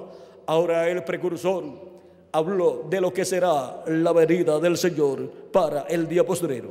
Y por cuanto Él es el precursor, el cual prepara al pueblo para recibir al Señor en su segunda venida, necesitamos entonces saber qué fue lo que dijo el reverendo William Branham, precursor de la segunda venida de Cristo, en cuanto a lo que será el cumplimiento de la segunda venida de Cristo. Ahora es importante, mientras la puerta está abierta, que entren todos los que tienen sus nombres escritos en el cielo, en el libro de la vida del Cordero desde antes de la fundación del mundo. Esa puerta no se puede cerrar hasta que no entre hasta el último de los hijos e hijas de Dios, al cuerpo místico del Señor Jesucristo. Y Cristo está llamando y juntando a sus escogidos en este tiempo final con la gran voz de trompeta del Evangelio del Reino en la América Latina y el Caribe, Cristo está llamando y juntando sus escogidos en este tiempo final. Porque en la América Latina y el Caribe Dios tiene muchos hijos y muchas hijas. Hijos hijas de Dios hay en la América Latina y el Caribe por miles o millones. Y por eso es que el llamado de la gran voz de trompeta del Evangelio del Reino está en América Latina y el Caribe llamando y juntando a todos sus escogidos y revelándole todos esos misterios, todas estas cosas que deben suceder pronto en este tiempo final. Y ahora, ¿cómo Él estará dándonos a conocer todas estas cosas que deben suceder pronto en este tiempo final? Ya que Él nos dice en Apocalipsis capítulo 4 y verso 1, con esa voz de trompeta, sube acá y yo te mostraré las cosas que sucederán después de estas. Es la voz de Cristo, esa voz de trompeta, llamándonos a subir, a subir a la etapa gloriosa de la edad de la piedra angular de la iglesia de Jesucristo, a subir a la edad de oro de la iglesia de Jesucristo, a subir a la etapa que le corresponde en este tiempo. Y ahora, en Apocalipsis capítulo 1, verso 10 al 11, dice Juan, dice Juan, yo estaba en el Espíritu en el día del Señor, o sea, en el séptimo milenio, que es el día del Señor. Y oí detrás de mí una gran voz como de trompeta que decía, yo soy el alfa y el omega, el primero y el último. ¿Quién es el alfa y omega? ¿Quién es el primero y el último? Nuestro amado Señor Jesucristo. Es la voz de Jesucristo como una gran voz de trompeta, hablando a su pueblo, a sus hijos, en el día postrero, en el día del Señor. Y ahora, ¿qué cosas están hablando? Él dice, sube acá y yo te mostraré las cosas que sucederán después de estas, las cosas que sucederán después de las que ya han sucedido en estos dos mil años que han transcurrido de Cristo hacia acá. Y ahora las que sucederán en este tiempo final, Cristo las dará a conocer a todos los que suban a la etapa gloriosa de la edad de la piedra angular, a la etapa correspondiente al día posterior para la iglesia del Señor Jesucristo. Y ahora por medio de quién estará Cristo manifestado dándonos a conocer todas estas cosas que deben suceder pronto. En Apocalipsis capítulo 22, verso 6 dice, y me dijo, estas palabras son fieles y verdaderas. Y el Señor, el Dios de los espíritus de los profetas, ha enviado su ángel para mostrar a sus siervos las cosas que deben suceder pronto. ¿Por medio de quién serán dadas a conocer todas estas cosas que deben suceder pronto? Por medio del ángel mensajero del Señor Jesucristo. Y en Apocalipsis 22, verso 16, el mismo Jesús dice, yo Jesús he enviado mi ángel para daros testimonio de estas cosas en las iglesias. ¿Y quién es el ángel del Señor Jesucristo? Es el último profeta mensajero que Jesucristo envía a su iglesia en el día postrero, en este tiempo final. Es un profeta dispensacional, con un mensaje dispensacional, con el mensaje de la gran voz de trompeta del Evangelio del Reino, revelando con ese mensaje todas estas cosas que deben suceder pronto en este tiempo final. Y así con ese mensaje llamando y juntando todos los escogidos de Dios, donde en el cuerpo místico del Señor Jesucristo, y así siendo todos preparados para ser transformados y llevados con Cristo a la cena de la boda del Cordero en este tiempo final. Ahora hemos visto quién es el ángel del Señor Jesucristo a través del cual Cristo estará manifestado dándonos a conocer todas estas cosas que deben suceder pronto en este tiempo final. Y ahora ¿Qué dijo el precursor de la segunda venida de Cristo en cuanto a la segunda venida de Cristo, a la cual él estaba preparando el camino? Él dijo en el libro de los sellos, página 277, de la siguiente manera, cuando estaba orando, al final de la predicación, orando, dijo, pedimos que el Espíritu Santo venga ahora mismo, el jinete del verdadero caballo blanco, mientras su espíritu, el espíritu de Cristo, entre en confrontación con el anticristo y él llame los suyos. El jinete del caballo blanco de Apocalipsis 19 es el Espíritu Santo, el Espíritu de Cristo viniendo en el día postrero. En la página 134 del libro de los sellos también dice, noten ustedes, cuando este Espíritu Santo que tenemos llegue a encarnarse, el que está en nuestro medio ahora mismo en la forma del Espíritu Santo, cuando Él llegue a estar encarnado en la persona de Jesucristo, entonces nosotros le coronaremos como Rey de Reyes y Señor de Señores. El Espíritu de Cristo, el Espíritu Santo, el ángel del pacto para el día postrero, vendrá manifestado en carne humana, manifestado en un cuerpo de carne humana. Ahora vamos a ver cómo será cumplido este misterio del reino de Dios. En la página 146 del libro de los sellos nos habla el reverendo William Branham, precursor de la segunda vez de Cristo, que para el tiempo final, tanto el Espíritu de Dios como el Espíritu del diablo estarán en la tierra manifestados. El Espíritu del diablo estará manifestado en un hombre de este tiempo final que será el anticristo, el hombre de pecado, la bestia, porque el diablo será echado del cielo, el arcángel Gabriel con su ejército, con su hueste celestial, lo echará del cielo y será echado a la tierra. Y se encarnará en un hombre, en el falso profeta, en el anticristo, la bestia, el hombre de pecado. Pero también nos dice el precursor de la segunda vez de Cristo que el Espíritu de Cristo vendrá a la tierra también. Estará en la tierra y estará en un hombre también. Vean, vamos a leerlo aquí. Al mismo tiempo que el diablo cae del cielo y se encarna en un hombre, el Espíritu Santo sube y viene encarnado en un hombre. Así es que tendremos en la tierra la encarnación de dos espíritus del espíritu del diablo en el anticristo, en el hombre de pecado, y del Espíritu Santo en un hombre de este tiempo final. Y ahora vamos a ver un poco más lo que nos habló el reverendo William Branham, precursor de la segunda venida de Cristo. Por lo tanto, él tiene que mostrar cómo será el cumplimiento de la venida de Cristo, el ángel del pacto, de la venida del Espíritu Santo para el día postrero. Dice en la página 256 del libro de los sellos, Pero cuando nuestro Señor aparezca sobre la tierra, Él vendrá sobre un caballo blanco como la nieve y será completamente Emmanuel, la palabra de Dios encarnada en un hombre. Si encontramos ese hombre, encontraremos al Espíritu Santo, al ángel del pacto, a Jesucristo, el Espíritu Santo manifestado en ese hombre. Y así escucharemos su voz, la voz de Cristo por medio de ese hombre y obtendremos el conocimiento de todas estas cosas que deben suceder pronto en este tiempo final. Y seremos preparados para ser transformados y llevados con Cristo a la cena de las bodas del Cordero. Ahora, ese hombre en el cual estará el Espíritu Santo manifestado en el día postrero, ese hombre no es el Señor Jesucristo, es un hombre que estará viviendo en este tiempo final. Será un redimido por la sangre de Jesucristo y habrá sido un discípulo del precursor de la segunda venida de Cristo, el cual en el día postrero estará ungido con el Espíritu Santo, con el Espíritu de Cristo, y Cristo estará hablando por medio de él todas estas cosas que deben suceder pronto en este tiempo final.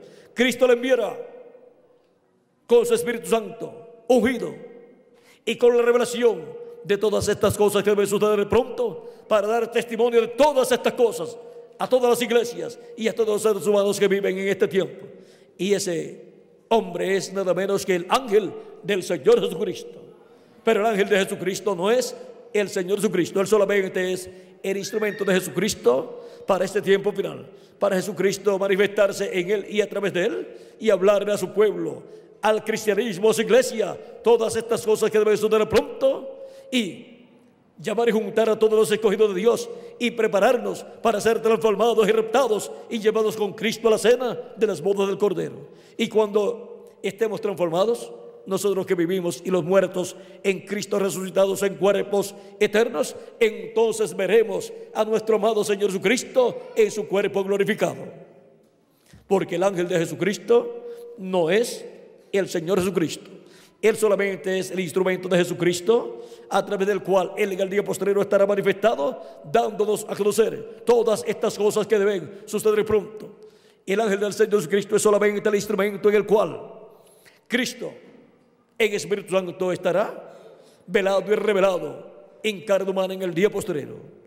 Y así vendrá Cristo en Espíritu Santo en el día posterior, dándonos a conocer todas estas cosas que deben suceder pronto. Así estará Cristo, el Espíritu Santo, encarnado en un hombre de este tiempo final, que es el ángel del Señor Jesucristo, un redimido por la sangre del Señor Jesucristo, un profeta dispensacional, enviado a la iglesia de Jesucristo primeramente para darle testimonio de todas estas cosas que deben suceder pronto y luego ser enviado al pueblo hebreo para llamar y juntar 144 mil hebreos.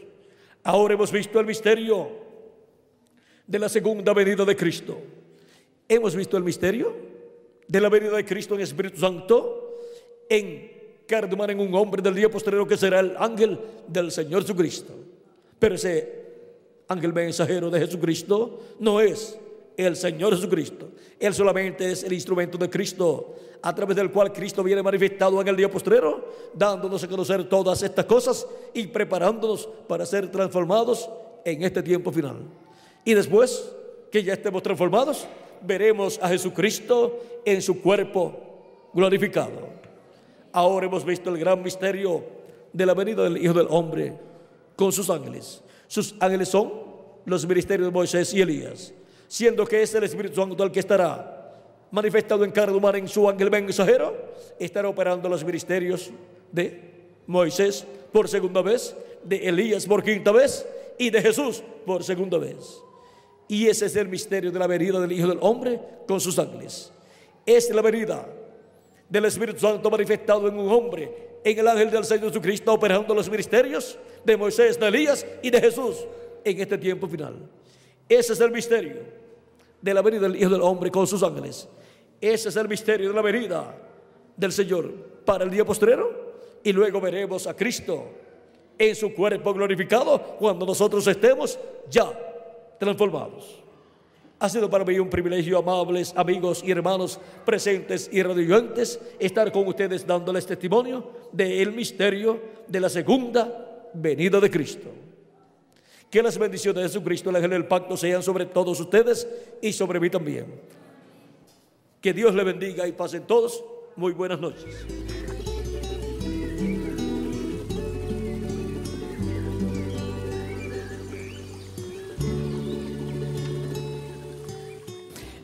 La trompeta final o gran voz de trompeta o séptima trompeta que suena Apocalipsis, en Apocalipsis capítulo 11, verso 15 en adelante. Vean ustedes, vean ustedes, es la predicación del Evangelio del Reino que gira alrededor de la segunda venida de Cristo, proclamando, anunciando el misterio de la segunda venida de Cristo, anunciándole ese misterio a la iglesia de Jesucristo, abriéndole ese misterio e identificando lo que es en realidad la segunda venida de Cristo y con la predicación de ese misterio, del misterio de la segunda venida de Cristo, del misterio del séptimo sello, son llevados y juntados todos los escogidos de Dios y preparados para ser transformados en este tiempo final. Y los muertos en Cristo resucitarán primero y, nos, y nosotros los que vivimos y permanezcamos seremos transformados. Parados allí y sentir un cambio, el pelo canoso se irá, las arrugas cesarán, cambiados en un momento, en un abrir de ojos y encontraremos a nuestros amados primero. Ahora vean cómo será este gran evento de nuestra transformación y de la resurrección de los muertos en Cristo. También vimos en la página 159 que los platillos voladores o carros de fuego, carros de fuego tendrán que ver con esa transformación nuestra y con la resurrección de los muertos en Cristo.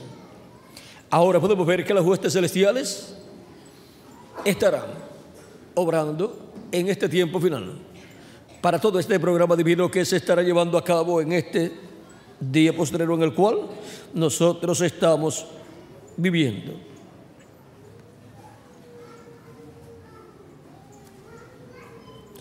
Ahora Veamos un poquito más acerca de este misterio, de este misterio. Recuerden que el reverendo William Branham nos dice en la página 128 del libro de citas 11, verso 11, 43, debajo de la séptima trompeta es para Israel lo mismo que el séptimo sello fue para la iglesia. El séptimo sello para la iglesia es la segunda venida de Cristo. Y la séptima trompeta para Israel es la segunda venida de Cristo. Y bajo la séptima trompeta están Moisés y Elías. Y ahora veamos en la página 129, verso 1150, dice, ahora tan pronto como esta iglesia, el misterio del séptimo sello es conocido, o sea, el misterio de la segunda venida de Cristo, tan pronto como el misterio del séptimo sello es conocido, o sea, tan pronto como la segunda venida de Cristo es conocida.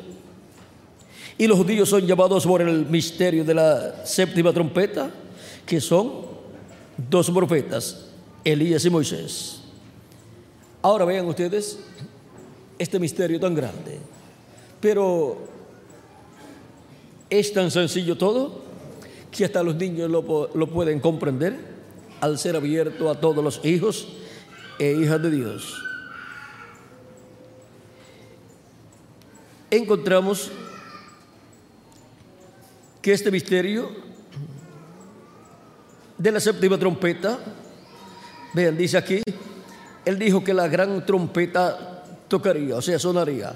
La gran trompeta, no trompetas ahora, fiesta de las trompetas. Hay dos de ellos, Moisés y Elías, para llamar las trompetas sino que debajo de la gran trompeta, la venida del Señor.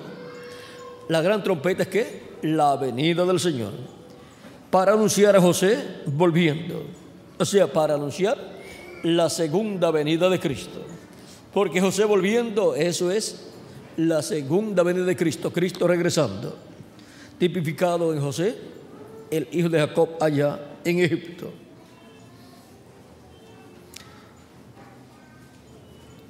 Ven, todas las naciones se reunirán en Jerusalén. Eso se encuentra en Isaías 18, verso 1 al 3 y e Isaías 10, 27, verso 12 al 13. Es donde él toca esa trompeta. Y todas las naciones reconocerán que Israel está en su patria, Dios con ella. Entonces la novia vendrá para estar con el novio, el novio con la novia, y entonces el gran milenio, después que el mundo entero sea destruido por poder atómico. Y habrá nuevos cielos y un nuevo mundo. Vivirán para siempre. Ahora podemos ver la bendición tan grande que Dios tiene para todos nosotros. También en la página 130, verso 11, 64 nos dice, recuerden que los que están vivos y queden no impedirán a los que están durmiendo, porque la trompeta de Dios, esa última trompeta, la secta acaba de tocar y esa última trompeta como el último sello será la venida del Señor. Tocará, o sea, sonará y los muertos en Cristo se levantarán primero. También en la página 149 eh, nos habla algo de esta trompeta. Dice, recuerden que los que viven, verso 13-33, recuerden que los que viven y quedan no impedirán a los que duermen, porque la trompeta de Dios, esa última trompeta, la secta acaba de sonar, y esa última trompeta con el último sello será la venida del Señor. Tocará y los muertos en Cristo se levantarán primeramente, solo descansando hasta ese tiempo. Ahora podemos ver cómo esa trompeta final, los gran voz de trompeta o séptima trompeta, que es la trompeta o gran voz de trompeta del Evangelio del Reino siendo predicado y revelando el misterio de la segunda venida de Cristo, para este tiempo final, estaría sonando y estarían siendo llamados y juntados todos los escogidos de Dios, siendo llamados y juntados por el misterio de quién, del séptimo sello, para la iglesia gentil y para el pueblo hebreo, por el misterio de la séptima trompeta, que es la venida del Señor. La séptima trompeta para los hebreos y el séptimo sello para los gentiles es lo mismo, es la venida del Señor. Sonará, tocará, y los muertos en Cristo serán resucitados en cuerpos eternos y nosotros que vivimos seremos transformados. Es bajo el tiempo de la séptima trompeta, de esa trompeta final, que corresponde al séptimo sello para la iglesia gentil, que vendrá la resurrección de los muertos en Cristo y la transformación de nosotros los que vivimos cuando Cristo haya llamado y juntado los escogidos del día posterior en su iglesia, en su cuerpo místico de creyentes.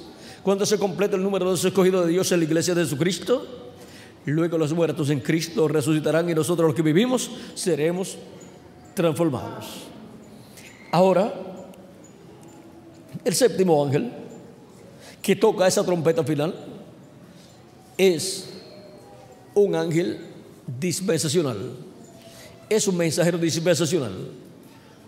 Los siete ángeles y mensajeros tipificaron, representaron al ángel mensajero dispensacional que en el día posterior estará en la tierra.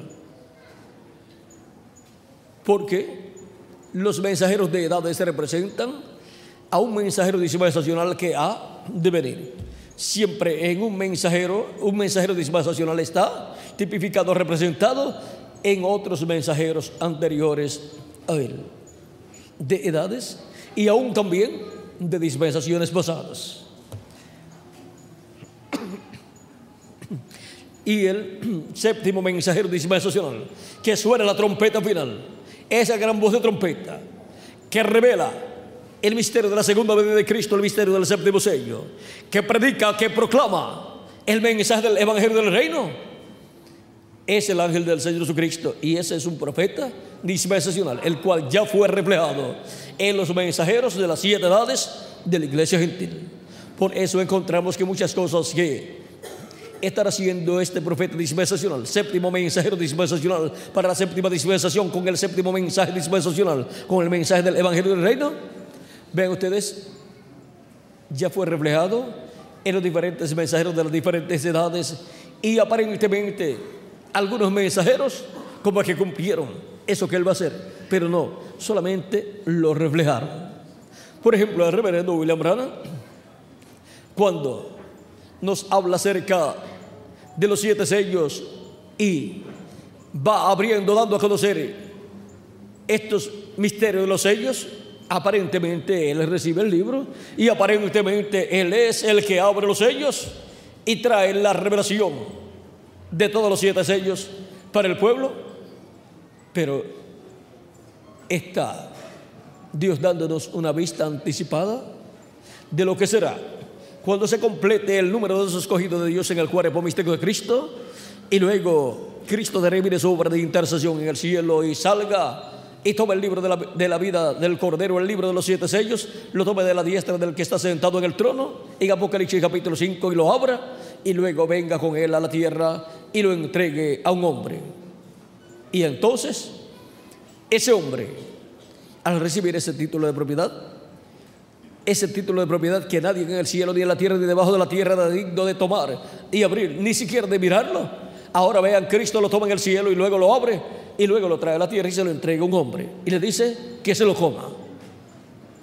Miren cuál es el propósito de Cristo tomando ese libro y abriendo sus sellos para traerlo a la tierra y dárselo a un hombre que se lo coma. Y al tomar ese libro y comérselo, le será dulce en la boca, pero en el vientre le será amargo. Y tiene el ministerio de profecía, el ministerio profético para profetizar sobre todo pueblo, lengua, nación y gente. En Apocalipsis capítulo 10, verso 1 al 11, y luego en Apocalipsis capítulo 11, ahí tenemos el ministerio del que se copió el libro y ese ministerio será el ministerio de un hijo de Dios adoptado. Al recibir el libro, el título de la propiedad y comérselo, muestra que es un hijo de Dios que ha sido adoptado y es restaurado el título de propiedad nuevamente a la raza humana, a la iglesia de Jesucristo, al ser dado a un hombre, a un redimido por la sangre de Cristo.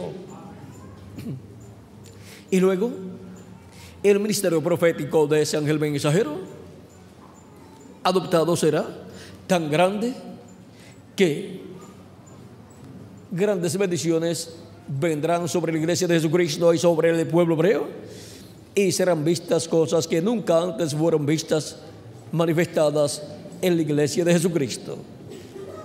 O sea que la manifestación de Cristo en su iglesia será en toda su plenitud. Y será tan grande lo que Dios hará en medio de esa iglesia que el pueblo hebreo verá lo que Dios estará haciendo por medio de ese hijo adoptado que dirá, este es al que nosotros estamos esperando. Pero él será un redimido por la sangre de Cristo, un escogido de Dios, redimido, redimido por Cristo, en el cual Cristo estará manifestado en toda su plenitud ellos verán a Cristo manifestado en toda su plenitud en su ángel mensajero. Y ese es el profeta de dispensación del reino y de la edad de la piedra angular. El ángel mensajero que viene con la séptima trompeta, con esa trompeta sonando, esa trompeta del evangelio del reino, y Dios vindicándolo, confirmándolo, y Dios obrando las cosas que Él ha prometido hacer en este tiempo final. Ahora hemos visto quién es el séptimo ángel que toca la trompeta final. Es el ángel del Señor Jesucristo y la trompeta final es la trompeta del Evangelio del Reino siendo predicado, que gira alrededor de la segunda venida de Cristo. Y la séptima trompeta, como el séptimo sello, es la venida del Señor. Sonará y los muertos en Cristo serán resucitados incorruptibles y nosotros que vivimos seremos transformados. Hemos visto este gran misterio del séptimo ángel. Ese es el ángel del Señor Jesucristo, un séptimo mensajero dispensacional para la séptima dispensación, con la trompeta final, el mensaje final de Dios, el Evangelio del Reino que gira alrededor de la segunda venida de Cristo, como el león de la tribu de Judá, como rey de reyes y señor de señores, en su obra reclamo. Esa es la trompeta final. La gran voz de trompeta. La trompeta de Dios. La trompeta del año del jubileo actualizada, sonando y proclamando libertad en toda la tierra. Y proclamando que hemos llegado al tiempo en que los muertos en Cristo van a resucitar y nosotros los que vivimos vamos a ser transformados y vamos a regresar todos a nuestra herencia, porque somos herederos de Dios y coherederos con Cristo Jesús, Señor nuestro. Y vamos a regresar a nuestra familia, la familia celestial. Y nos están esperando, nuestra familia celestial. Y nuestro Padre Celestial nos está esperando con una gran cena. La cena de las bodas del Cordero en el cielo. Regresaremos a nuestra familia y a nuestra conforme a lo que ha sido reflejado en el año del jubileo en Levítico capítulo, Levítico capítulo 25, verso 8 al 13, en donde se sonaba la trompeta del año del jubileo el día 10 del mes séptimo y se proclamaba libertad en toda la tierra y todas las propiedades que habían sido eh, dadas o vendidas o tomadas por alguna deuda regresaban a su dueño original y los esclavos quedaban libres y regresaban a su familia. Eso es lo que Dios estará haciendo en este tiempo final. Regresaremos libres a nuestra familia celestial, con un cuerpo eterno y glorificado igual al cuerpo de Jesucristo, nuestro Salvador. Y regresaremos a nuestra herencia, a todo lo que perdió Adán y Eva en la caída, regresaremos nosotros. Y con un cuerpo eterno y con todo el poder divino restaurado y a nosotros. Y seremos iguales a nuestro amado Señor Jesucristo y así estará restaurada la descendencia del segundo Adán. Estará restaurada la vida eterna de la cual el primer Adán cayó y por consiguiente toda la descendencia del primer Adán cayó.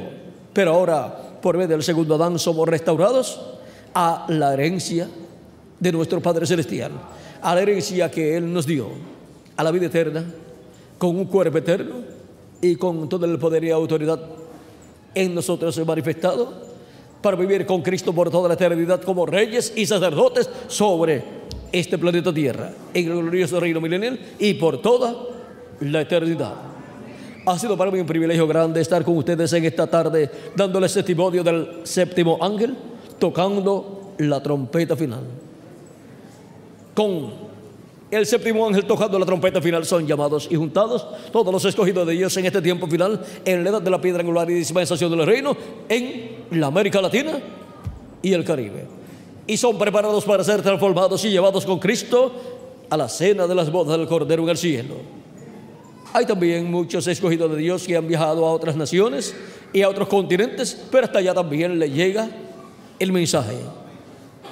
Que las bendiciones de Jesucristo, el ángel del pacto, sean sobre todos ustedes y sobre mí también. Y pronto Él nos transforme y nos lleve con Él a la cena de la boda del Cordero, al cielo, a la casa de nuestro Padre Celestial. Y estemos con Él en esa gran fiesta celestial, donde Él repartirá los galardones a todos sus hijos por todas las labores que hayan realizado en su reino, en su obra, en su iglesia, cada uno en la edad que le tocó vivir. Que pronto se complete el número de los escogidos de Dios y pronto todos seamos transformados. Y los muertos en Cristo resucitados y todos llevados con Cristo a la cena de las bodas del Cordero. En el nombre eterno del Señor Jesucristo. Amén y amén. Y ahora hemos visto que el séptimo ángel, que suena la séptima trompeta, la trompeta final, lo cual se reflejó en los ángeles y mensajeros de las diferentes edades y se reflejó más en el séptimo ángel mensajero de la séptima edad, porque siendo el séptimo, entonces refleja más. El séptimo mensajero de la séptima edad refleja más al séptimo mensajero dispensacional. Amén. Es como el profeta Isaías que estuvo hablando en el capítulo 53 y luego, cuando el eunuco va leyendo ese pasaje y se le acerca a Felipe y le dice, ¿entiendes lo que lees? Y el eunuco le dice, ¿y cómo voy a entender si no hay quien me explique? Y le dice, sube el carro. Lo invitó a subir. Y entonces le dice el eunuco, esto que dice el profeta Isaías aquí era lo que estaba leyendo el eunuco. Esto que dice aquí el profeta Isaías, ¿lo está diciendo de sí mismo o lo está diciendo de otra persona? Y entonces comienza Felipe a explicarle que está hablando de otra persona del Mesías, pero parecía que estaba hablando de sí mismo. Y ese ha sucedido con los mensajeros de las diferentes edades. Han hablado cosas que parece que están hablando de sí mismos y sin embargo están hablando de otro que vendrá más adelante. Están hablando del séptimo mensajero dispensacional que vendrá después de las siete edades de la iglesia gentil, el cual vendrá con la gran voz de trompeta del evangelio del reino, revelando el misterio del séptimo sello, revelando el misterio de la segunda venida de Cristo y revelando todo el programa divino correspondiente a este tiempo final en la iglesia del Señor Jesucristo y también predicando para el pueblo hebreo con ese mensaje del Evangelio del Reino y llamando y juntando 144 mil hebreos. Pero primero llama y junta los escogidos de entre los gentiles. Así es que vean ustedes este misterio del séptimo mensajero, del séptimo ángel, con la séptima trompeta sonando, sonando esa séptima trompeta. ¿Vieron lo sencillo que es? Y todo eso lo reflejó ya Dios en los mensajeros de las edades pasadas y también de las dispensaciones pasadas. Ahora hemos visto que ese ángel con la séptima trompeta es el ángel del Señor Jesucristo, con el ministerio de Moisés y Elías y Jesús para el día posterior. Y escuchando la voz de Cristo por medio de su ángel, estamos siguiendo a Jesucristo, nuestro Salvador, al Rey de Reyes y Señor de Señores. Gloria a Dios. Sigo, sigo a Jesucristo. Gracias al Señor. Así como en cada edad, los escogidos siguieron a Jesucristo al escuchar la voz de Cristo por medio del ángel mensajero que Él envió y para el tiempo final escuchando la voz de Cristo por medio del ángel mensajero que él envía a su iglesia en el día postrero, seguimos a Jesucristo todos los días de nuestra vida.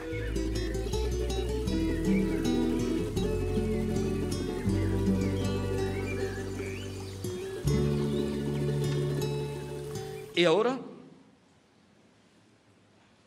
tenemos a Abraham y a Sara rejuvenecidos en el capítulo 19 para tener el hijo prometido. Ven ustedes, fue en el tiempo en que Dios iba a destruir a Sodoma y Gomorra que Dios visitó a Abraham. Elohim visitó a Abraham con dos personas más que son los arcángeles Gabriel y Miguel.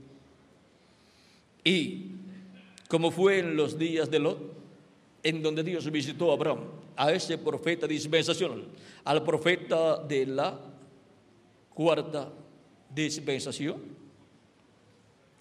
Así como fue en los días de Lot, será la venida del Hijo del Hombre. Y Dios estará visitando a su iglesia nuevamente. Estarán también los arcángeles Gabriel y Miguel. Porque para el tiempo del fin, dice el arcángel Gabriel al profeta Daniel en el capítulo 12, en aquel tiempo se levantará Miguel vuestro príncipe. Se levantará Miguel, el que está, el príncipe que está por los hijos de Israel. Y ahora, Miguel, el gran arcángel de Dios, que peleó en contra del diablo en el cielo cuando el diablo se rebeló. Gabriel con sus ángeles se pelearon en contra del diablo, lo vencieron y lo echaron por tierra. Y ahora en Apocalipsis capítulo 10 nos habla de esa batalla y nos habla de una batalla para el tiempo final. Y ahora esa batalla, vean ustedes, cada vez que se va a llevar a cabo una batalla entre el arcángel Miguel y el arcángel caído, Luzbel, diablo, Satanás, encontramos que Apocalipsis capítulo 12 es aplicado. En el tiempo de la primera venida de Cristo hubo una batalla y vean ustedes, allí estaba el arcángel Miguel. Y el diablo se levantó en contra de Cristo, pero allí estaba el arcángel Miguel, obteniendo la victoria en contra del diablo. Y ahora para el tiempo final, Apocalipsis capítulo 12 volverá a estar en pleno cumplimiento. Y la batalla que en el cielo comenzó, cuando se reveló el diablo en contra de Dios y de su programa, encontramos que esa batalla que comenzó en el cielo ha venido a ser la batalla de los seres humanos, la batalla que comenzó, la guerra que comenzó entre ángeles, ahora ha venido a ser una batalla, una guerra entre seres humanos. O sea, que la batalla que comenzó en el cielo, en donde el diablo se rebeló en contra de Dios y le declaró la guerra a Dios, ahora cuando el diablo fue echado por tierra, el diablo comenzó la batalla en la tierra, en el huerto del Edén, en donde engañó a Eva y entró el pecado a la tierra y se manifestó el pecado en la tierra así como sucedió en el cielo, donde comenzó el pecado, el cual comenzó en el cielo en y por el arcángel caído, diablo Satanás o lucero o luzbel. Y ahora podemos ver que para el tiempo final, Luzbel, Luzbel o Lucero o Diablo Satanás se hará carne en el anticristo, el hombre de pecado. Pero Cristo, el ángel del pacto, estará con su iglesia en el día posterior. El reverendo William Branham hablándonos de este gran misterio que estará cumpliéndose en el tiempo final, nos dice en el libro de los sellos, página 130 y 146,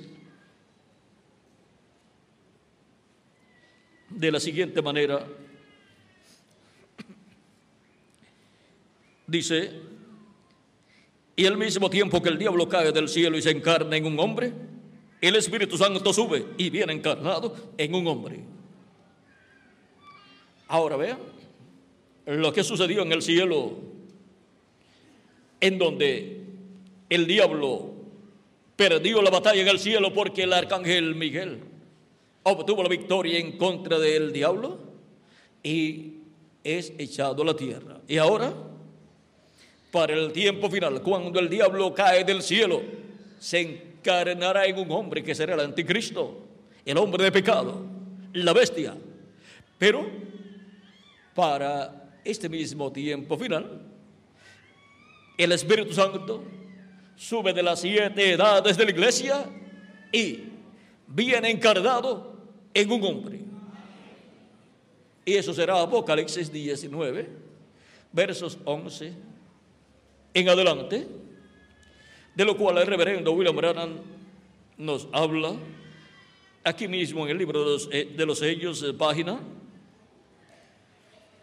256, donde dice, pero cuando nuestro Señor aparezca sobre la tierra, Él vendrá sobre un caballo blanco como la nieve y será completamente Emmanuel, la palabra de Dios encarnada en un hombre. Y ahora podemos ver que es un gran misterio escondido en la mente de Dios, el misterio de la palabra siendo encarnada en un hombre, porque ese es el misterio escondido en el séptimo sello. También en la página 277 dice, Orando dice, pedimos que el Espíritu Santo venga ahora mismo, el jinete del verdadero caballo blanco, mientras el Espíritu, el Espíritu de Cristo, entre en confrontación con el anticristo y él llame los suyos. Viene para llamar los suyos, el Espíritu Santo. ¿Y cómo viene el Espíritu Santo en el día posterior? Viene en un hombre manifestado. Y ahora Así como estuvo manifestado de edad en edad en cada ángel mensajero, vendrá manifestado en el día postrero en un ángel mensajero, en su ángel mensajero, el ángel mensajero del día postrero de la, de la piedra angular y de la dispensación del reino. Ahí vendrá el Espíritu de Cristo. Jesucristo vendrá en Espíritu Santo manifestado para llevar y juntar a sus escogidos del día postrero y así guiarlos bien en la encrucijada del tiempo así como el Espíritu Santo estuvo en cada ángel mensajero guiando en la encrucijada del tiempo de cada edad, llamando y juntando a sus escogidos en la encrucijada del tiempo de cada edad y guiándolos bien. En esa encrucijada del tiempo de cada edad, a través de las siete etapas o edades de la iglesia. Y ahora para el día posterior hemos llegado a la encrucijada del tiempo de la edad de la piedra angular, entrelazándose con la séptima edad y con esa parte en donde él estuvo, el reverendo William Branham, precursando la segunda venida de Cristo entre la séptima edad y la edad de la piedra angular. En ese lugar o espacio que hay que no pertenece ni a la séptima edad, ni tampoco pertenece a la edad de la piedra angular. Aquí, en este espacio, donde el Espíritu Santo estuvo en el reverendo William Branham, precursando la segunda venida de Cristo, y en donde estuvo llamando y sacando fuera de la séptima edad de la edad de la Odisea, sacando fuera a sus escogidos para prepararlos, tenerlos bien apercibidos para que vendría más adelante en la edad de la piedra angular, en esa edad perfecta que surgiría, de la cual habló en la página 4 del mensaje, la estatura de un hombre perfecto. Y habló de los que estarían en esa edad perfecta.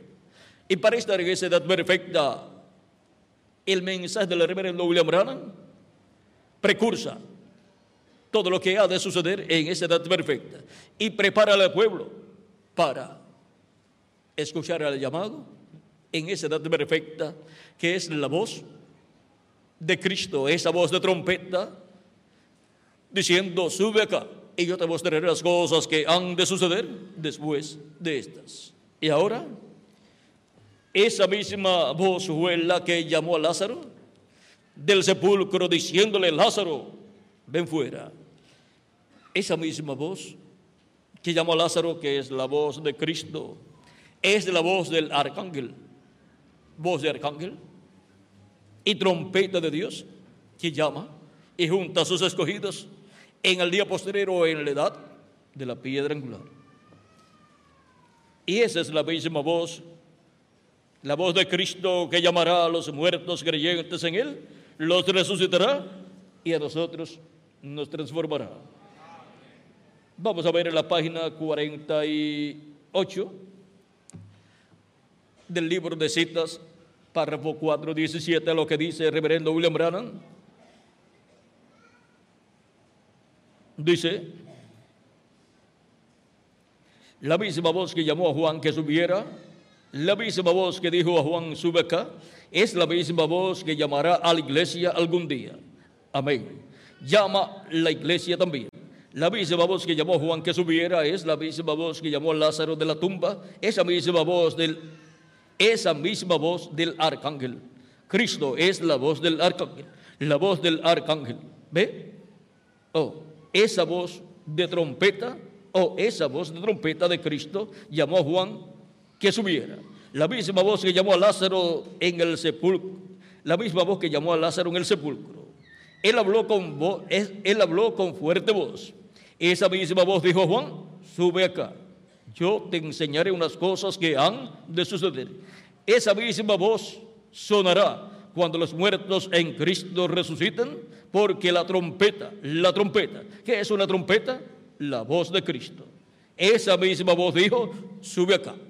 Y ahora vean ustedes, la voz de Cristo ha estado de edad en edad en medio de su iglesia a través del mensajero de cada edad. Pero ahora en el día posterior, en el tiempo final, en la encrucijada del tiempo, esa misma voz sube a la edad de la piedra angular. Y el Espíritu Santo sube, sube a la edad de la piedra angular y viene manifestado en su ángel mensajero, hablándonos y dándonos a conocer todas estas cosas que deben suceder pronto. Es la voz de Cristo, porque el Espíritu de Cristo, así como estuvo en cada ángel mensajero, en cada edad estará en la edad de la piedra angular en su ángel mensajero, hablándonos todas estas cosas que deben suceder pronto, para así estar siendo bien guiados en la encrucijada del tiempo. Y ahora aquí tenemos una encrucijada doble, porque tenemos una encrucijada entre la séptima edad de la iglesia y la edad de la piedra angular. Y tenemos una, una encrucijada dispensacional. Vean ustedes, cuando hay un cambio dispensacional, ahí hay una encrucijada, una encrucijada de tiempo. Hay muchas encrucijadas porque hay muchas dispensaciones, siete dispensaciones.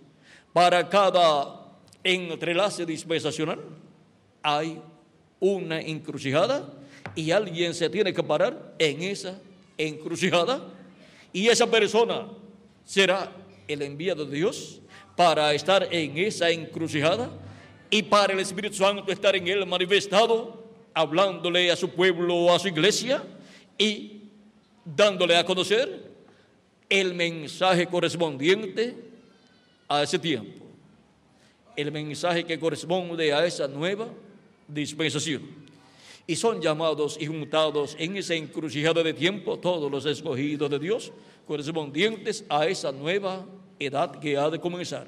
Y así es también con las encrucijadas dispensacionales. Son llamados y juntados por el mensajero dispensacional en el cual está el Espíritu de Dios porque ese está ungido con el Espíritu de Dios enviado para ser el instrumento de Dios en esa encrucijada de tiempo y el pueblo de Dios ser bien guiados, bien guiado en esa encrucijada de tiempo. Ese es el tiempo más difícil, porque ese es el tiempo en que el que no puede ver y recibir al ángel mensajero que Dios envía para ese tiempo en el cual viene Dios en Espíritu Santo manifestado, dándole a conocer el misterio correspondiente a ese tiempo. El que no puede ver al mensajero estará todo confundido en esa encrucijada de tiempo, así como sucede cuando sale un grupo en un, en un autobús y no conocen bien esas encrucijadas que son esos cruces donde eh, se llega a un cruce donde hay un semáforo casi siempre y donde hay una carretera que va hacia cierto lugar, otra hacia otro lugar y otra hacia otro lugar. Y entonces cuando se llega a ese lugar, la gente se pregunta, bueno, ¿y así, ahora ¿Qué carretera vamos a tomar? Para llegar al lugar que nosotros tenemos como meta llegar. Y ahora cuando se llega a ese cruce, que es una encrucijada, se necesita tener un guía que conozca bien el camino y que sepa qué ruta se va a tomar, que conozca bien el camino para entonces ser bien guiados en esa encrucijada y tomar el camino correcto y llegar al lugar que como meta teníamos. Y ahora nosotros tenemos una meta y es ser transformados. Y ahora, en la encrucijada del tiempo, ¿cuál es el camino de Dios? Es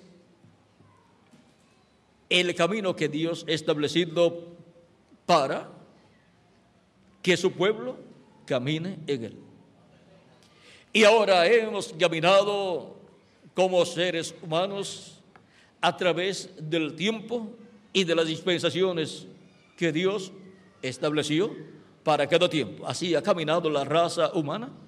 Pero vean ustedes, no todos entraron en el camino, la carretera, la calzada correspondiente a su tiempo. Los antediluvianos no entraron en la calzada, en la carretera que Dios estaba abriendo allí con el profeta Noé. Y la gente no conoció hasta que vino el diluvio y se los llevó a todos, a todos los que no entraron en el camino, la calzada, en la carretera de Dios para esa nueva dispensación, la dispensación del gobierno humano. Allí estaba, en esa encrucijada, un profeta dispensacional, el cual fue el instrumento de Dios para guiar a las personas en esa nueva dispensación. Y estaban bien guiados, y cuando llegó el momento de escapar, entraron al arca y la puerta fue cerrada por Dios. Dios dijo, de aquí a siete días enviaré el diluvio ya habían transcurrido de 100 a 120 años y ya el arca estaba lista para que entraran al arca los que se iban a salvar, los que iban a escapar del juicio divino de, del diluvio. Y ahora podemos ver que en esa encrucijada del tiempo, en esa encrucijada dispensacional, hubo un profeta dispensacional. Cuando la encrucijada es de edad, pues Dios envía un profeta de edad que es menor. Pero cuando la cosa es una encrucijada, un empalme dispensacional, entonces Dios tiene que enviar un profeta que dispensacional. Esa es la clase de profeta más grande que Dios tiene. Y aunque hay muchos profetas en la Biblia que han pasado por esta tierra y están en la historia bíblica, solamente Dios tiene siete profetas dispensacionales, que son Adán para la primera dispensación, la dispensación de la inocencia. Sete, para la segunda dispensación, la dispensación de la conciencia. Y Noé, para la tercera dispensación, la dispensación del gobierno humano. Y Abraham, para la cuarta dispensación, la dispensación de la promesa. Y Moisés, para la quinta dispensación, la dispensación de la ley. Y Jesús, para la sexta dispensación, la dispensación de la gracia y el ángel del Señor Jesucristo para la séptima dispensación, la dispensación del reino. Vieron siete profetas dispensacionales y ya seis de ellos han venido a la tierra y han estado en esa encrucijada de tiempo y han introducido al pueblo a una nueva dispensación. Y han estado siendo bien guiados en la encrucijada del tiempo.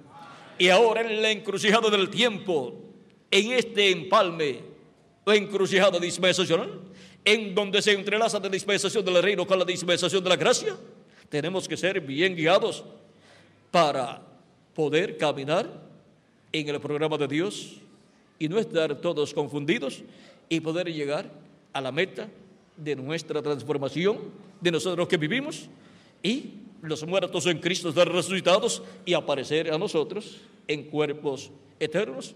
Y luego estar aquí en la tierra de 30, 40 días ya con el cuerpo nuevo, con el cuerpo eterno, en donde Dios llevará a cabo una manifestación en toda su plenitud, en medio de su iglesia que tendrá un cuerpo eterno, cada hijo e hija de Dios. Y luego nos iremos de esta dimensión terrenal a la cena de la boda del Cordero en el cielo, a la casa de nuestro Padre Celestial. Y ahora en la encrucijada del tiempo en el cual vivimos, en donde hay un entrelace dispensacional, dice Jesucristo, yo Jesús, he enviado mi ángel para daros testimonio de estas cosas en las iglesias. Apocalipsis 22, verso 16 al 17, y dice, el Espíritu y la esposa dicen ven. Ya pasamos al verso 17 de Apocalipsis capítulo 22. Y el Espíritu y la esposa dicen, ven. Y, y, el que quiere, y el que oye, diga, ven. Y el que tiene sed, venga. Y el que quiera, tome del agua de la vida gratuitamente. Y ahora, en adición a recibir a Cristo como nuestro Salvador y lavar nuestros pecados en su sangre y ser bautizados en su nombre y recibir su Espíritu Santo, y así estar bebiendo de la fuente del agua de la vida, estar bebiendo de Cristo y estar así tomando el agua de la vida que es el Espíritu Santo, tomaremos también el cuerpo físico, pero glorificado, inmortal e incorruptible y eterno. Así como tomamos el Espíritu Santo, el agua de la vida, y obtenemos el nuevo nacimiento y obtenemos un cuerpo teofánico de la sexta dimensión, en adición, tomaremos de la fuente del agua de la vida y recibiremos el cuerpo físico, inmortal, incorruptible y glorificado. Y para eso tenemos que estar siendo bien guiados en encrucijada del tiempo, en donde Jesús ha prometido enviar a su ángel para dar testimonio de estas cosas. ¿De cuáles cosas? De estas cosas que deben suceder en este tiempo final, en la encrucijada del tiempo. En Apocalipsis capítulo 4, verso 1, Jesucristo dijo con esa voz de trompeta, sube acá y yo te mostraré las cosas que sucederán después de estas. Subimos entonces a la edad de la piedra angular, que es donde Cristo estará hablando en este tiempo final, así como estuvo en cada edad, hablando por medio de cada ángel mensajero. Y ahora en la edad de la piedra angular, Cristo estará hablando por medio de su ángel mensajero todas estas cosas que deben suceder pronto.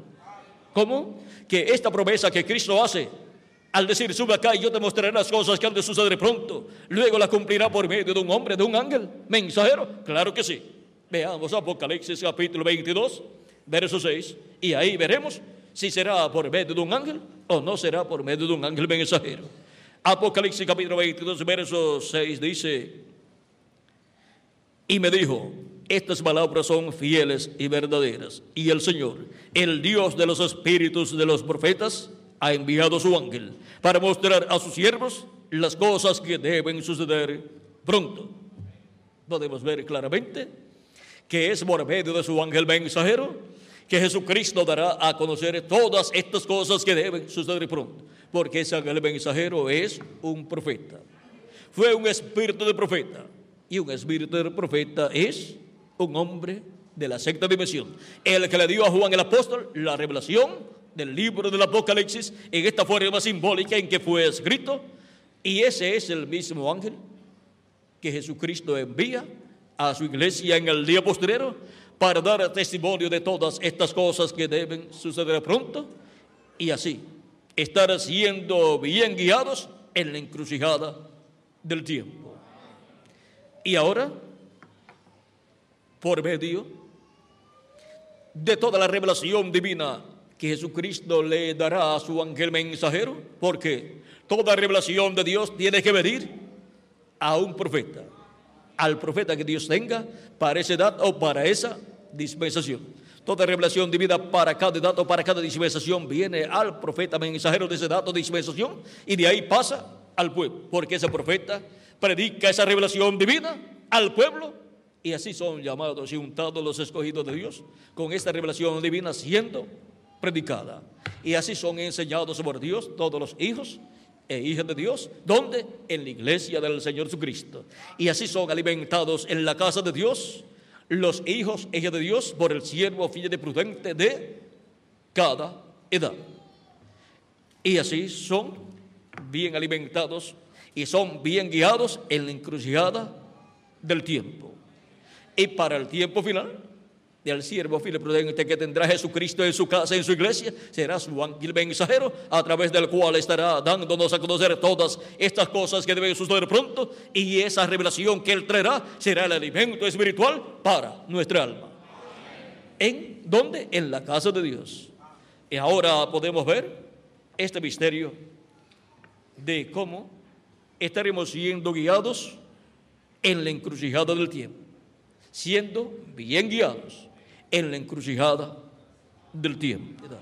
para la iglesia como cuerpo místico, la forma en que el Espíritu Santo se manifiesta en su iglesia es por medio del mensajero, al cual viene la revelación divina y al cual viene el Espíritu Santo y lo unge y lo usa en esa edad.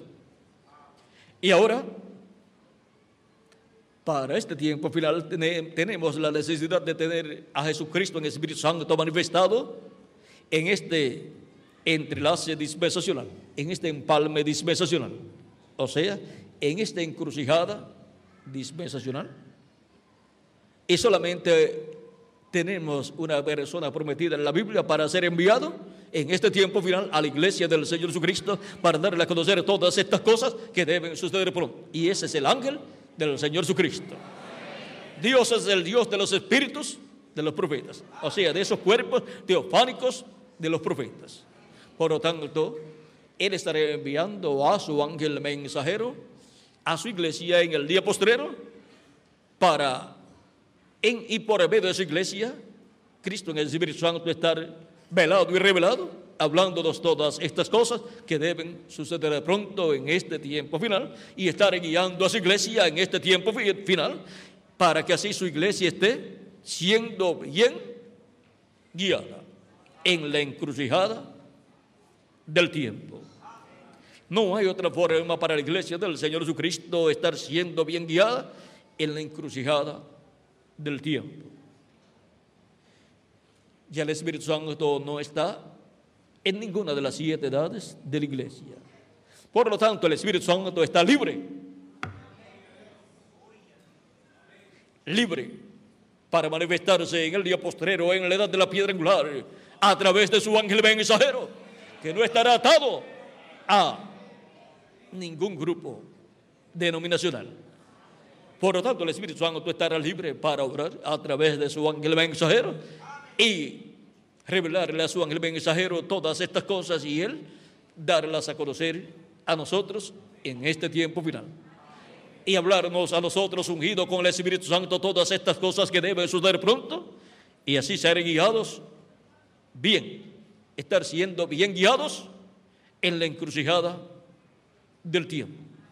Cuando hay una encrucijada de tiempo dispensacional, pues Dios envía un ángel mensajero mayor, que es un profeta mensajero dispensacional. Para las encrucijadas dispensacionales, los mensajeros son profetas, profetas dispensacionales. No son reformadores, sino profetas dispensacionales. Ahora, podemos ver los siete profetas dispensacionales, podemos ver las siete dispensaciones, podemos ver los siete mensajes dispensacionales, podemos ver también el pueblo correspondiente a cada dispensación y podemos ver quiénes han sido esos profetas dispensacionales y cuál es el profeta dispensacional que Jesucristo estará enviando en ese tiempo, en la encrucijada del tiempo en donde se entrelaza la dispensación de los reinos con la dispensación de la gracia. Para que seamos bien guiados en la encrucijada del tiempo. Siendo bien guiados en la encrucijada del tiempo. Y ahora, ¿quiénes serán los que estarán siendo bien guiados en la encrucijada del tiempo? Pues nosotros en este tiempo final. En la América Latina y el Caribe latinoamericanos y caribeños, aunque hayan, se hayan ido a otras naciones, pero que tienen sus nombres escritos en el cielo, en el libro de la vida del Cordero, estarán siendo bien guiados en la encrucijada del tiempo.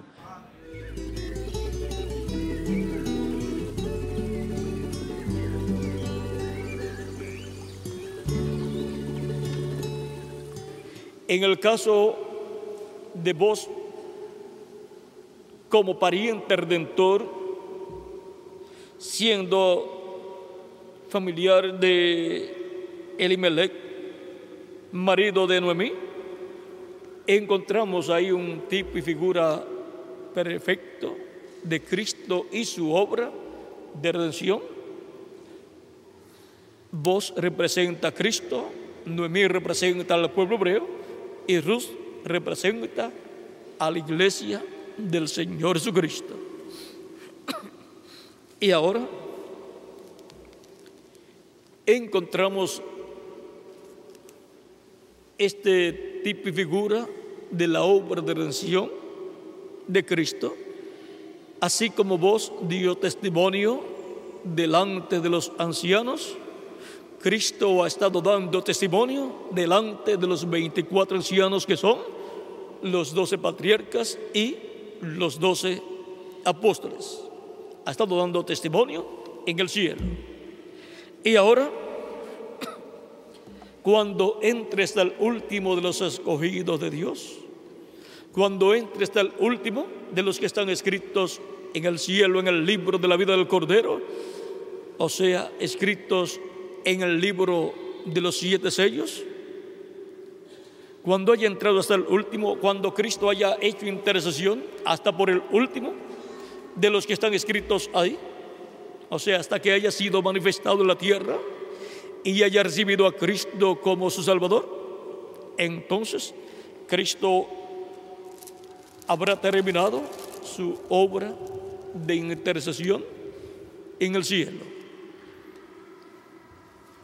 Muchas personas se preguntan a través de estos dos mil años que han estado transcurriendo de Cristo hacia acá,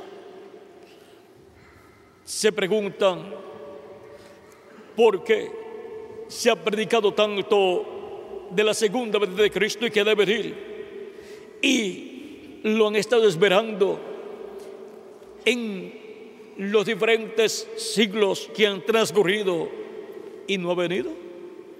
Porque Él no puede dejar el trono del Padre, no puede levantarse del trono del Padre donde está haciendo intercesión como sumo sacerdote hasta que no haya hecho intercesión, hasta por el último de los que tienen sus nombres escritos en el cielo, en el libro de la vida del Cordero.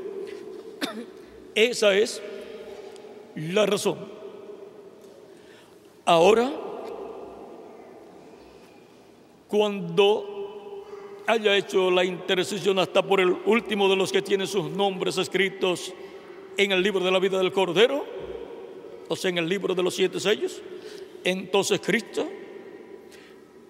terminará su obra de intercesión en el cielo, se levantará del trono del Padre, tomará el título de propiedad, lo abrirá en el cielo y reclamará todo lo que él ha redimido con su sangre preciosa. Y entonces él entregará el título de propiedad nuevamente a la raza humana. Por lo tanto, habrá un hombre, un profeta, porque la palabra viene siempre a los profetas de Dios. Tendrá que estar en la tierra un profeta dispensacional al cual el ángel del pacto Cristo pueda entregar ese título de propiedad, lo cual fue representado, reflejado en el capítulo 10 del Apocalipsis, donde Cristo, el ángel fuerte, el Espíritu Santo, Cristo en Espíritu Santo, Cristo en su cuerpo teofánico, desciende del cielo con el librito abierto en su mano y se le entrega a Juan el apóstol. Juan el apóstol representa a la iglesia de Jesucristo y a cada ángel mensajero de la iglesia de Jesucristo a través de todo el libro del Apocalipsis. Para el tiempo de Apocalipsis capítulo 10, la iglesia estará en la etapa de la edad de la piedra angular en donde tendrá un mensajero dispensacional, el cual recibirá ese título de propiedad cuando Cristo se levante del trono del Padre y tome el título de propiedad, lo obre en el cielo y lo traiga abierto a la tierra. en las cosas que profetizó el profeta William Marion Branham, nuestro amado hermano, redimido con, la sangre de Cristo, dijo en el mensaje tratando de hacer el servicio a Dios fuera de su voluntad, página 85, hay tan solo un arca, ese es Jesucristo, y Él es la palabra. Noten, Dios le dijo al profeta, o sea, el profeta del Antiguo Testamento, Dios le dijo al profeta, dijo, come el rollo. Eso fue en el Antiguo Testamento a Ezequiel, en el Viejo Testamento. El, o al profeta del Nuevo Testamento, él le dijo, come el librito. Eso es Apocalipsis capítulo 10, donde le da el librito a Juan, porque Juan tipifica ahí al profeta mensajero de la dispensación del reino que estará en este tiempo final en medio de la iglesia de Jesucristo en la etapa de la edad de la piedra angular. Ese es el ángel del Señor Jesucristo enviado por Cristo para dar testimonio de estas cosas en las iglesias. Juan quiso adorarlo porque él vio todo lo que Cristo hizo con y a través de su ángel y vio la posición que tenía en el reino de Dios.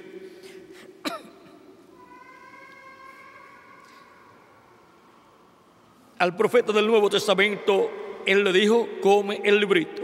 ¿Por qué? Para que el profeta y la palabra fueran uno. ¿Ve?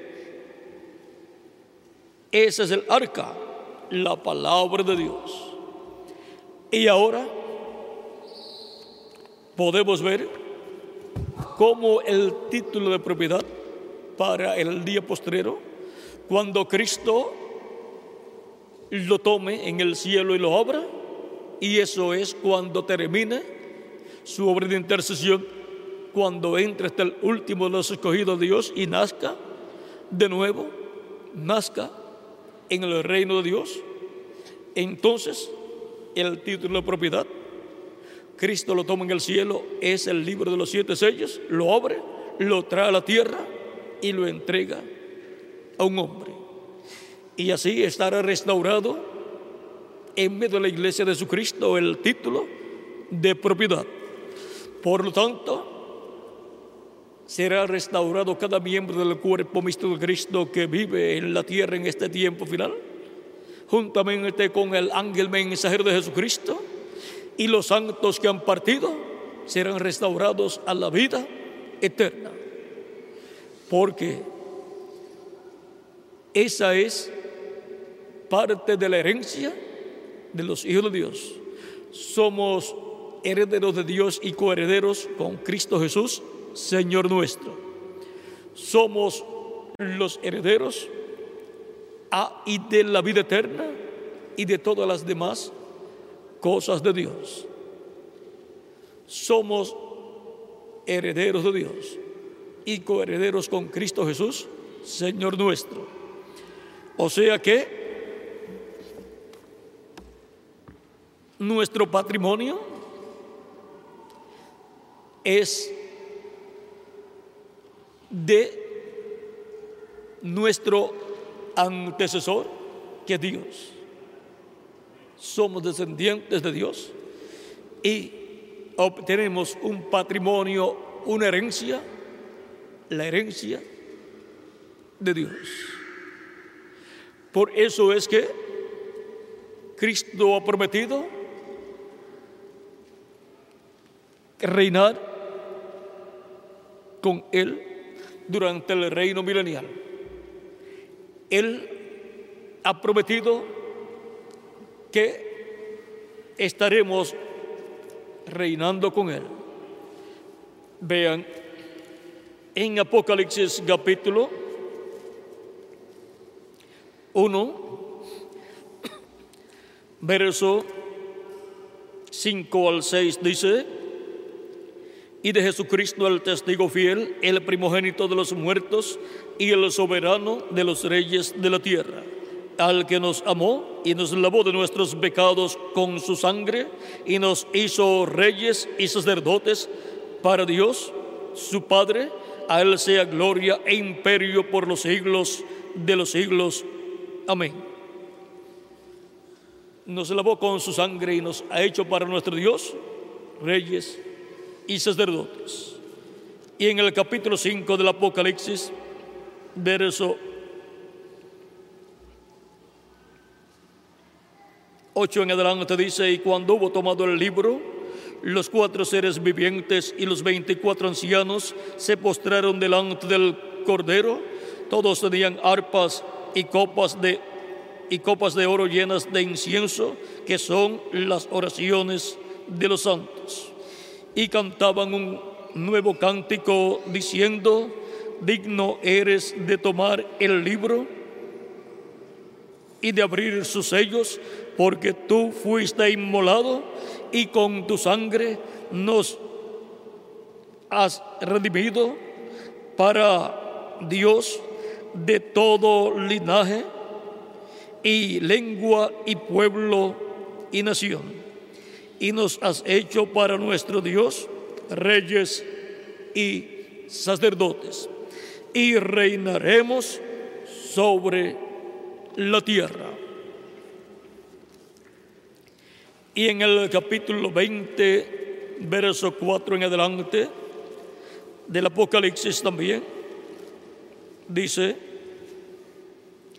y vi tronos y se sentaron sobre ellos los que recibieron facultad, facultad de juzgar.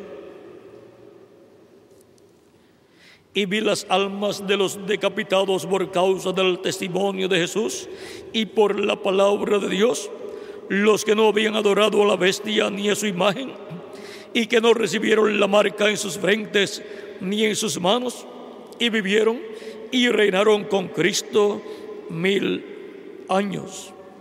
Pero los otros muertos no volvieron a vivir hasta que se cumplieron mil años.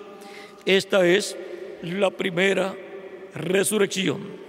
Bienaventurado y santo al que tiene parte en la primera resurrección. La segunda muerte no tiene potestad sobre estos, sino que serán sacerdotes de Dios y de Cristo y reinarán con él mil años.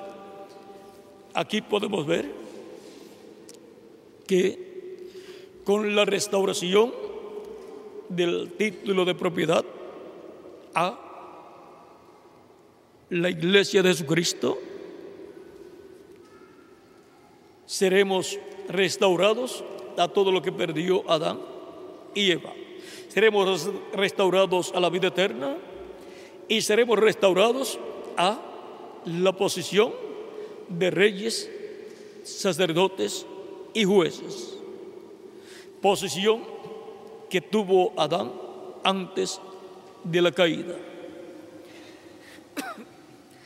Adán fue el rey sobre todo el planeta Tierra, sobre todos los animales, sobre todo lo que hubo en la tierra.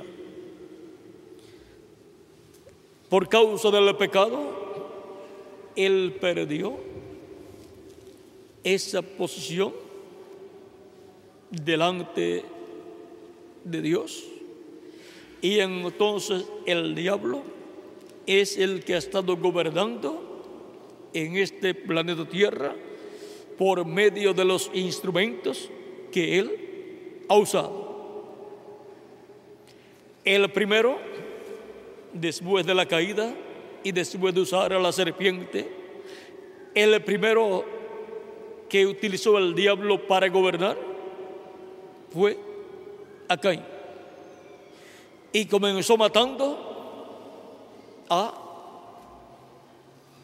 los que no estaban sujetos a él. Mató a Abel. Vea, Abel no estaba sujeto a Caín.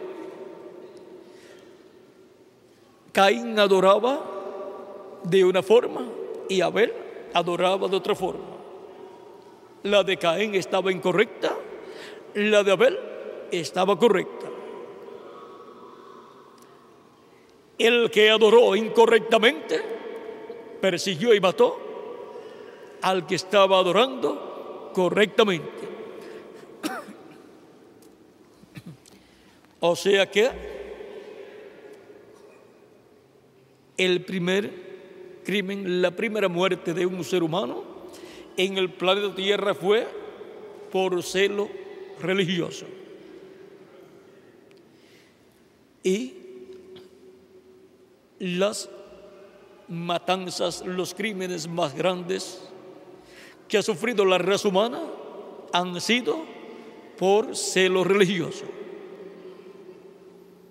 Si buscan la historia, encontrarán que eso es así.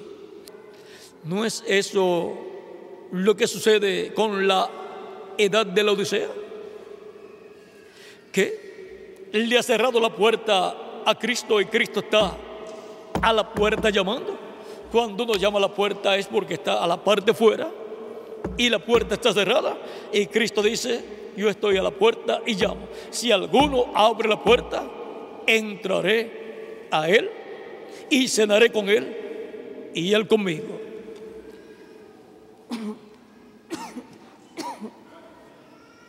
Ahora miren lo que está ahí representado. Pero ahora, siendo que hermana Branham representa la iglesia y representa sobre todo el grupo que sigue el mensaje de reverendo William Branham, encontramos que representa al grupo que sigue al precursor, pero que luego se aguanta y no estará siguiendo al precursado. El precursado está representado en José. Por eso es que cuando el reverendo William Brown leyó la historia de José, dijo, si yo llego a tener un hijo, le pongo por nombre José, porque es el tipo más perfecto de Cristo. Representa la primera y segunda venida de Cristo.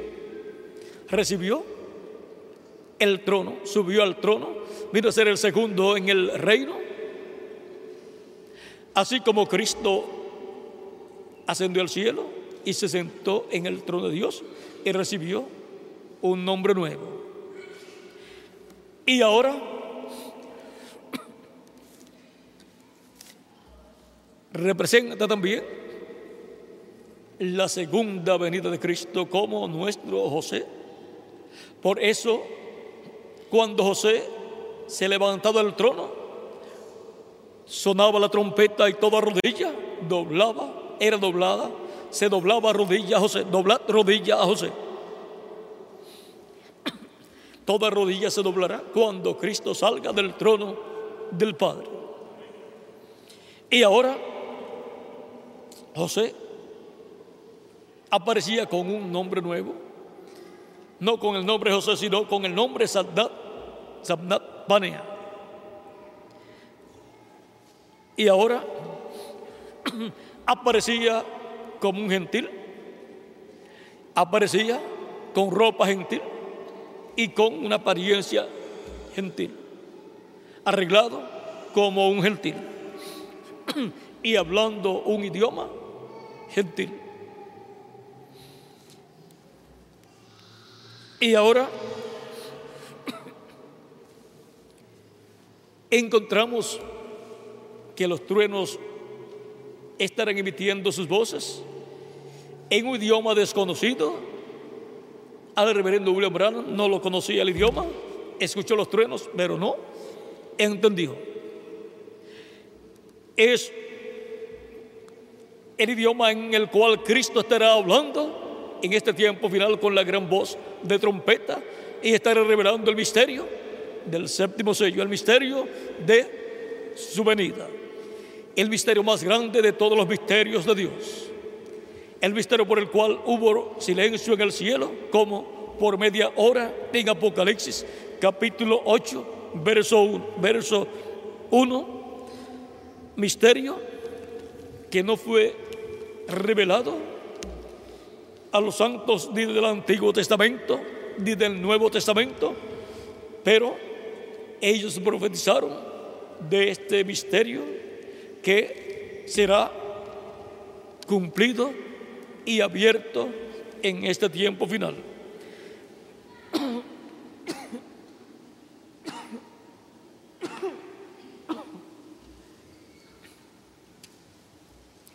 Este misterio es el que le da la fe, la revelación a los escogidos de Dios para ser transformados y llevados con Cristo en el rapto o la cena de las bodas del Cordero. Esta revelación de este séptimo sello no la pudo dar a conocer el reverendo William Branham porque es una revelación para el día posterior y para la edad de la piedra angular. Por medio de los siete truenos viene la revelación del séptimo sello, viene la fe, la revelación para ser transformados y reputados. Así como pedido la revelación para ser salvos, ser perdonados y recibir el Espíritu Santo. ¿Cuál es esta revelación? La revelación de la primera venida de Cristo como Cordero de Dios, muriendo en la cruz del Calvario luego siendo sepultado y resucitando al tercer día y ascendiendo al cielo. Ninguna persona puede ser salvo y recibir el Espíritu Santo y nacer de nuevo sin esa revelación, sin la revelación de la primera venida de Cristo. Y ahora, para obtener salvación, y obtener el nuevo nacimiento y obtener el cuerpo teofánico, se requiere tener esta revelación de la primera venida de Cristo. Es la venida del ángel fuerte que desciende del cielo, la venida del ángel de Jehová del Antiguo Testamento, viniendo del cielo y haciéndose carne y haciéndose hombre en medio de la raza humana, en ese niñito que nació de la Virgen María el cual, por creación divina, fue multiplicándose célula sobre célula, pues Dios creó en el vientre de María una célula de vida, una célula de sangre, la cual se multiplicó célula sobre célula. Por lo tanto, fue la sangre de Dios la que estaba en las venas de Jesús. Y esa es la sangre que fue derramada en la cruz del Calvario y que nos limpió de todo pecado. La sangre de los demás seres humanos ha estado contaminada con el pecado. La única sangre sin contaminación ha sido la sangre de Jesucristo, nuestro Salvador.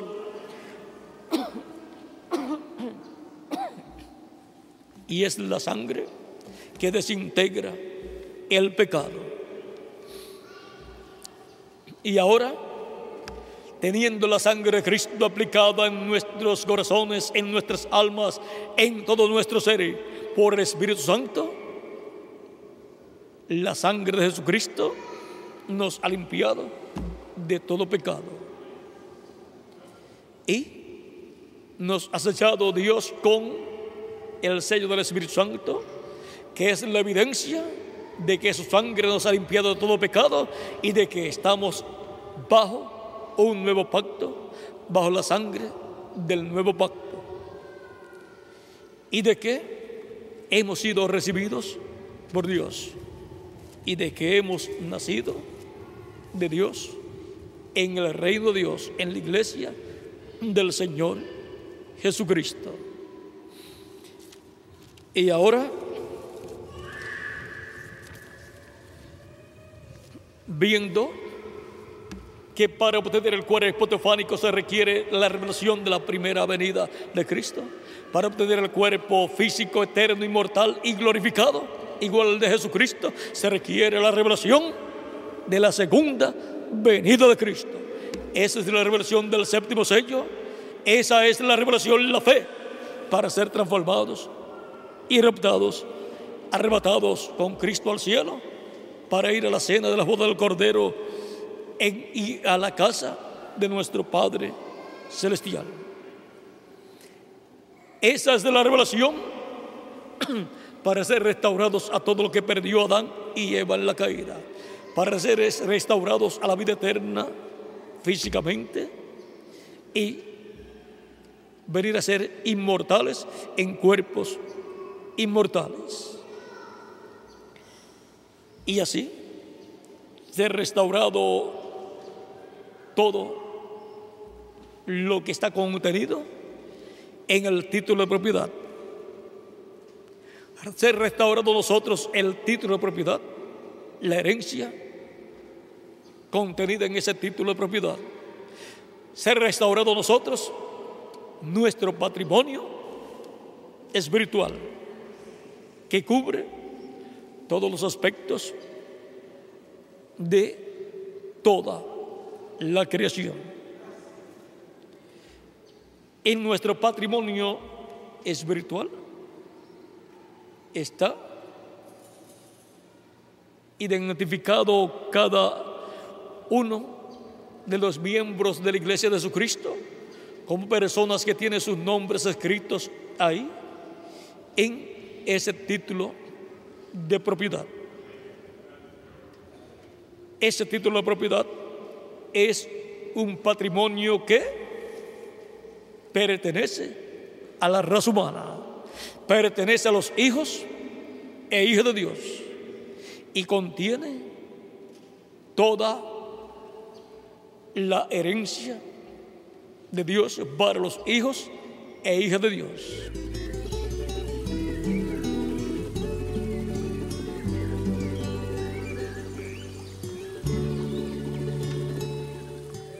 profeta de medio de ti, de tus hermanos como yo, te levantará Jehová tu Dios.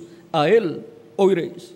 O Senhor te levantará profeta de ti e de teus irmãos como eu. A ele ouvireis. ¿A quién hay que escuchar? A quem há de se ouvir? El profeta Ao profeta que Dios levanta que Deus levanta en medio del pueblo entre o povo para esa edad para esta o para esa dispensación. ou para esta dispensação. ¿Por qué? Por? Porque a través de ese profeta es que Dios está hablando é que Deus está falando. y esa es la voz de Dios. que é a voz Esa es la palabra de Dios.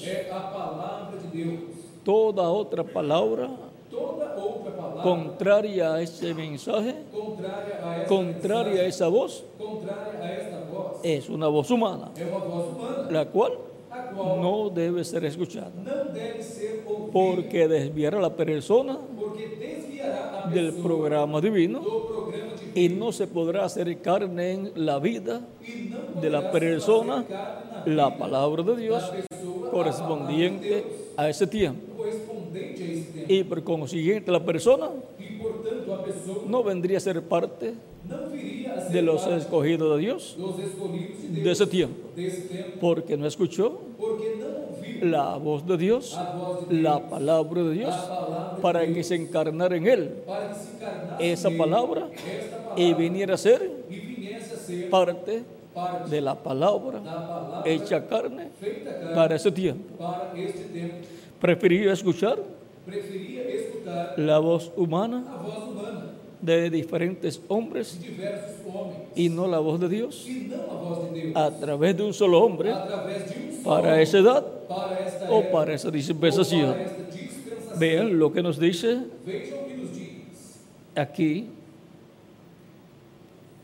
Sigue diciendo, conforme a todo lo que pediste a Jehová tu Dios el día de la asamblea, diciendo, no vuelva yo a oír la voz de Jehová mi Dios, ni vea yo más este gran fuego, para que no muera. Conforme a tudo o que pediste ao Senhor teu Deus em Horeb no dia da Assembleia, dizendo: Não ouvirei mais a voz do Senhor teu Deus, nem mais verei este grande fogo para que não morra. Y Jehová, y Jehová me dijo, han hablado bien en lo que han dicho. Então o Senhor me disse: Falaram bem naquilo que disser- disseram. Profeta les levantaré de medio de sus hermanos como tú, y pondré mis palabras en su boca, y él les hablará todo lo que yo le mandare. Eis, eis que lhe suscitarei um profeta do meio de seus irmãos como tu, e porei as minhas palavras na sua boca, e ele lhes falará tudo o que eu lhe ordenar. Mas a cualquiera que no oyere mis palabras que él hablar en mi nombre, yo le pediré cuenta. E será que qualquer que não ouvir as palavras que ele falar em meu nome, eu requerirei dele conta. ¿Por qué Dios ordena que escuchen al profeta que él envía? Por que Deus ordena que, o, que escutem ao profeta que envia? Porque Dios coloca en ese profeta su palabra. Porque coloca profeta a. En la boca de ese profeta Na boca desse profeta está la palabra de Dios está a palavra para de edad o para esa dispensación. esta dispensação. Y con esa palabra siendo hablada por ese profeta, es que Dios llama y junta a sus escogidos de ese tiempo. No hay otra forma. Y todo escogido está llamado a permanecer escuchando la voz de Dios a través de ese mensajero para ese tiempo. No importa que en el mundo se levanten muchos predicadores O de entre el mismo grupo de los escogidos se levanten también otras personas, como sucedió en el tiempo de Moisés. Muchos escucharon a Datán, a Coré, a Abirã, y así por el estilo. Pero, ¿cuál era la voluntad de Dios? Que escucharan la voz de Dios, no voz de hombres. Datán, Abirán y Coré, lo que tenían era voz humana. Pero Moisés tenía la voz de Dios para el pueblo.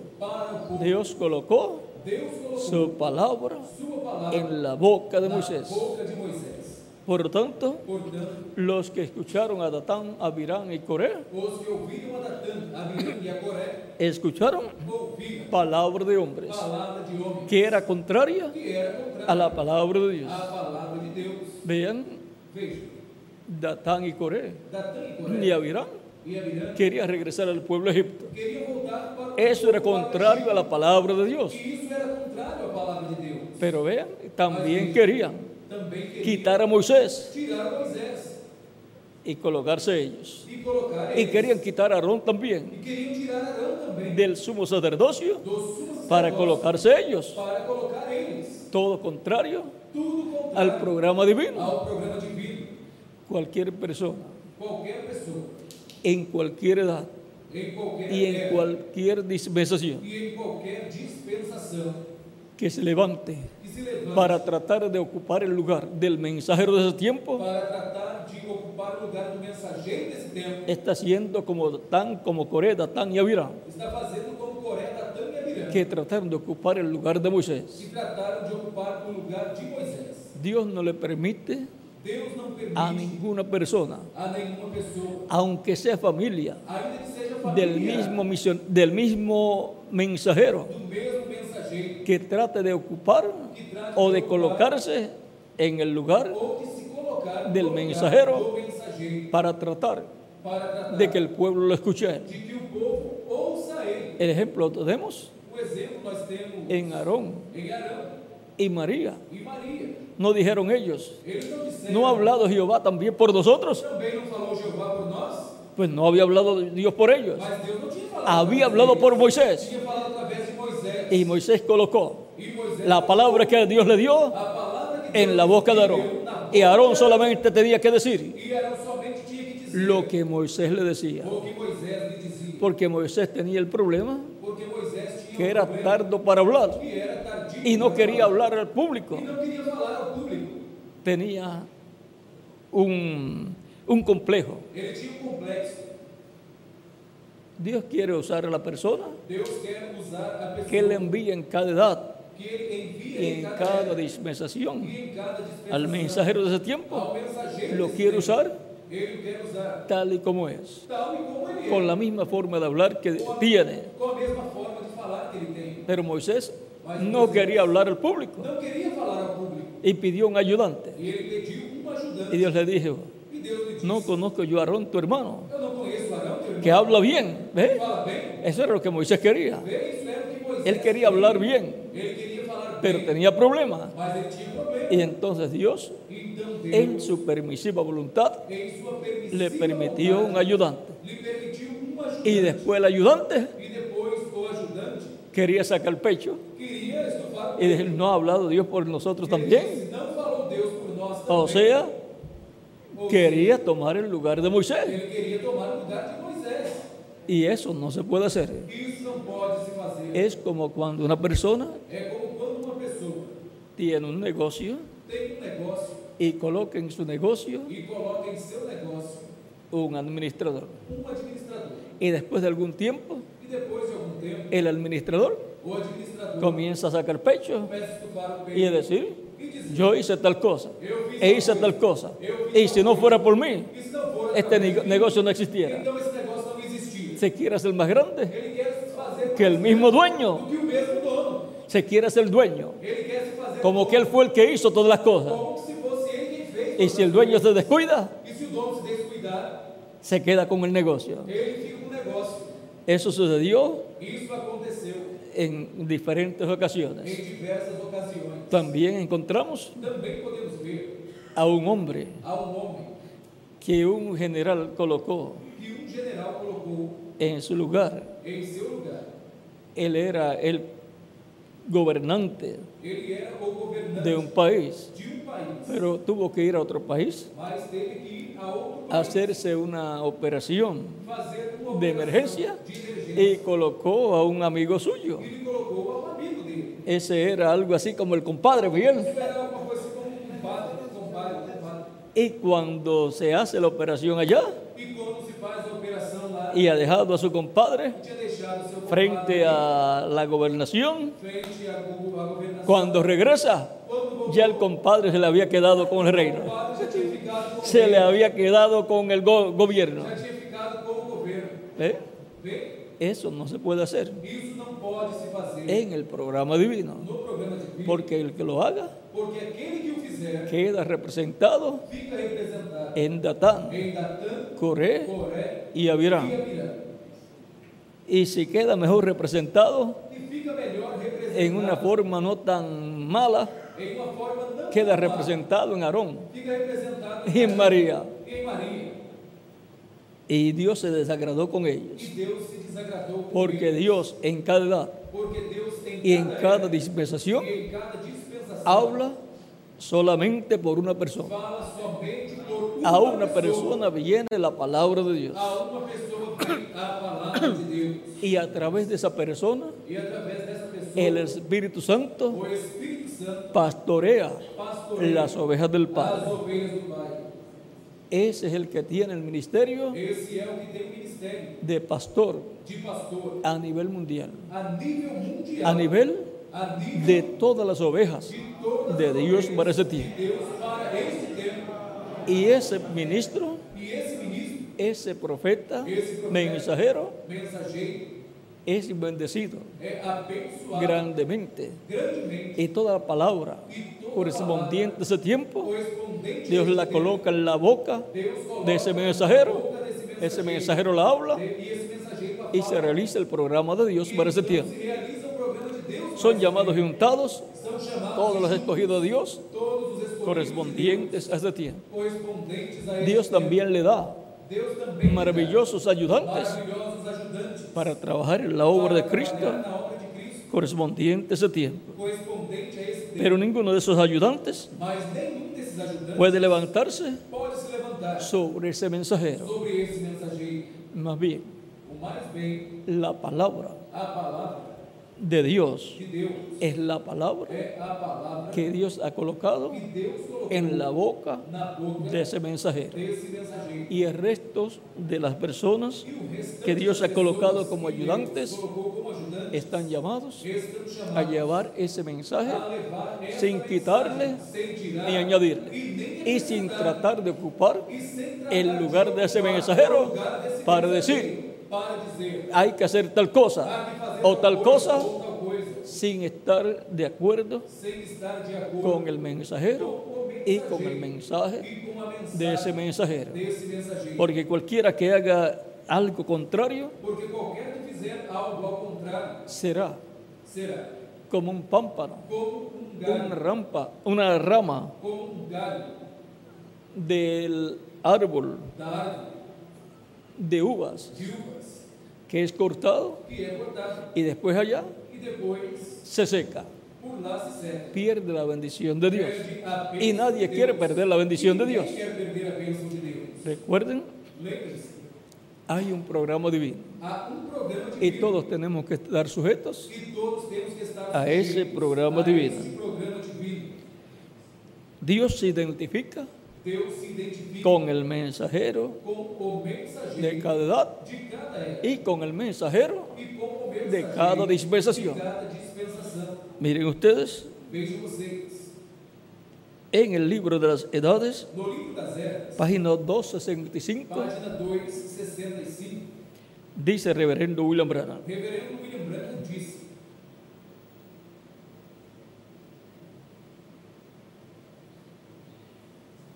según estos versículos, vamos a leer un poquito antes, y les daré la estrella de la mañana. Yo soy la raíz y el linaje de David, la estrella resplandeciente de la mañana. Apocalipsis 22, Apocalipse verso 22, 16. Verso 16. Hasta que el día esclarezca y el lucero de la mañana salga en vuestros corazones. Segunda de. Pedro capítulo 1, verso 19. Segundo de Pedro, capítulo 1, versos 19. Según estos versículos, Jesús se identifica, eh, Jesús es la estrella de la mañana. El Espíritu está haciendo una promesa a los escogidos de, las edades del oscurantismo en relación a sí mismo y luego a toda, y luego a las edades por venir. O Espírito está fazendo uma promessa para as eras do escura- do do escurantismo e a todos que hão por vir. Como ya hemos mencionado, Jesús se identifica con el mensajero de cada edad. Como já temos mencionado, Jesus se identifica com o mensageiro de cada era. Ellos reciben de él la revelación de la palabra para cada edad. Esta revelación de la palabra saca del mundo a los escogidos de Dios y los coloca en unión completa con Cristo Jesús. Deus e em. ¿Cómo Dios llama a los escogidos en cada tiempo? Em? Por medio de su voz, la voz de Dios. ¿Pero dónde la coloca? En el mensajero De cada edad o de cada dispensación. Y estos mensajeros, con ese mensaje, proclamándolo, traen la palabra de Dios para el pueblo y el recogimiento de los hijos de Dios para tiempo. este tempo. Esa es la obra que el Espíritu Santo hace a través de ese mensajero. Por lo tanto, todos los demás colaboradores de ese mensajero están llamados a mantener unido al pueblo que Dios ha llamado y ha juntado en su cuerpo místico de creyentes. Y a mantenerlos en amor divino, amándose los unos de- con los otros sin hablar mal los unos de los otros, sin que haya odio sem que haja ódio, ni raíces de amarguras nem raízes de amargura entre unos y otros. entre uns e os outros. Estos mensajeros son llamados estrellas porque brillan con una luz prestada o reflejada, la luz del Hijo Jesús. Esses mensageiros são chamados estrelas porque brilham com uma luz pres- emprestada ou refletida, a luz de Cristo Jesus. Eso es Jesucristo reflejándose a través de sus mensajeros y llevando a cabo la obra correspondiente a cada tiempo.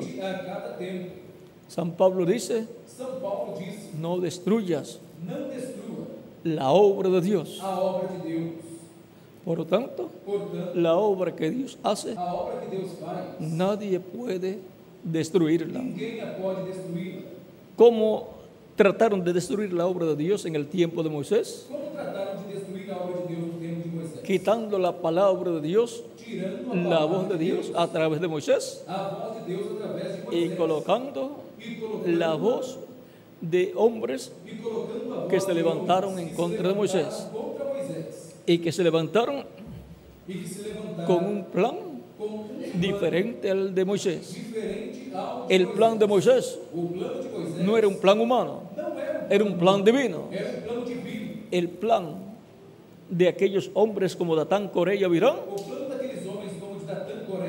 era un plan humano um para volverlos para Egipto y también establecerle cosas humanas. Ahora veamos vejamos lo que nos dice a continuación aquí. También son llamados estrellas porque brillan con una luz bres- También son llamados estrellas porque son portadores de luz en la noche. Também são chamados estrelas porque são portadores de luz na noite. Así que en la oscuridad del pecado ellos traen la luz de Dios a su pueblo. Assim que na escuridão do pecado eles trazem a luz de povo. Los mensajeros que Dios envía, uno para cada edad, um son los que traen la luz de Dios para el pueblo. Ninguna otra persona puede levantarse para tratar de guiar al pueblo o a una parte del pueblo en desacuerdo em con lo que Dios está haciendo com o que Deus está a través del mensajero, porque Dios lo va a tomar en una forma mala mal, como una rebelión en contra de Dios y su programa, como pasó en el tiempo de Moisés y aún en el tiempo de Jesús también, y aún en el tiempo de los apóstoles también. La palabra de Dios y la palabra del hombre. Yo me he quedado con la palabra de Dios, la voz de Dios. ¿Y quién más? Cada uno de ustedes también. Por lo tanto, que Dios les bendiga y les use grandemente en su obra en este tiempo final. Y recuerden, como en el tiempo de Pablo, Timoteo y Tito, cuando sucedía algo, podían decir, vamos a ver qué dice San Pablo acerca de esto. Y cuando podían escuchar lo que Pablo decía, podían decir, yo me quedo con lo que dice San Pablo, porque eso es lo que el Espíritu Santo está diciendo para este tiempo. para esse tempo. Yo me quedo entonces con las palabras que el Espíritu Santo me ha hablado a través de Pablo, porque esa es la palabra de Dios para nuestro tiempo.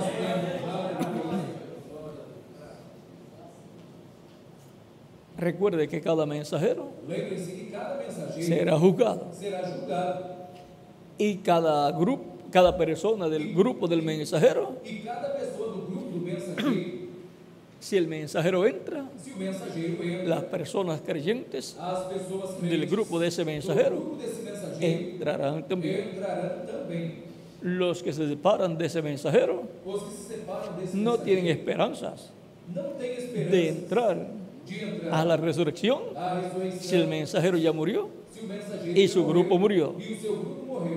Pero si permanecen vivos y el vivos, mensajeiro permanece vivo, cuando sea transformado el mensajero, serán transformado, transformados los que se mantuvieron escuchando la voz de Dios, la voz del Espíritu Santo a través de ese mensajero.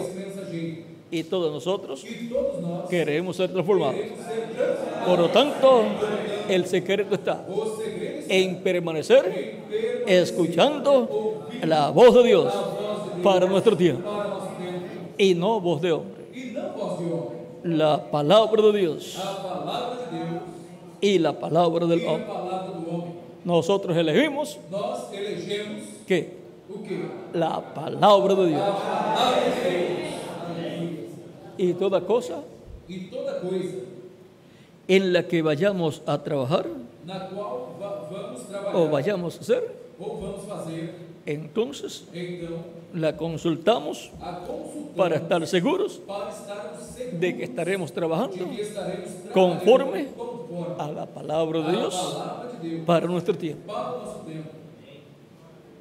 Que Dios les bendiga y les guarde, use grandemente en su obra en este tiempo final y les prospere espiritualmente y materialmente en este tiempo final.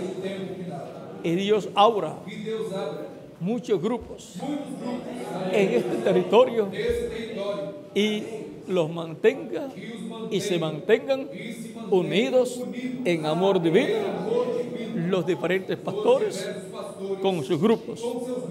Que ningún grupo critica al otro grupo y que ningún pastor critica al otro pastor, sino que sean como un solo grupo, aunque sean diferentes congregaciones. El misionero reverendo Miguel Bermúdez Marín y yo estaremos brazo a brazo siempre con todos ustedes, con todos los ministros com todos os ministros y sus congregaciones. Para nosotros, todas las congregaciones que Dios levante son buenas. Y queremos que Dios les bendiga y añada muchos escogidos a vuestras congregaciones. Queremos también que si hay alguna diferencia entre un pastor y otro pastor o una congregación y otra congregación, se pongan de acuerdo con nuestro hermano Bermúdez para que resuelvan cualquier diferencia.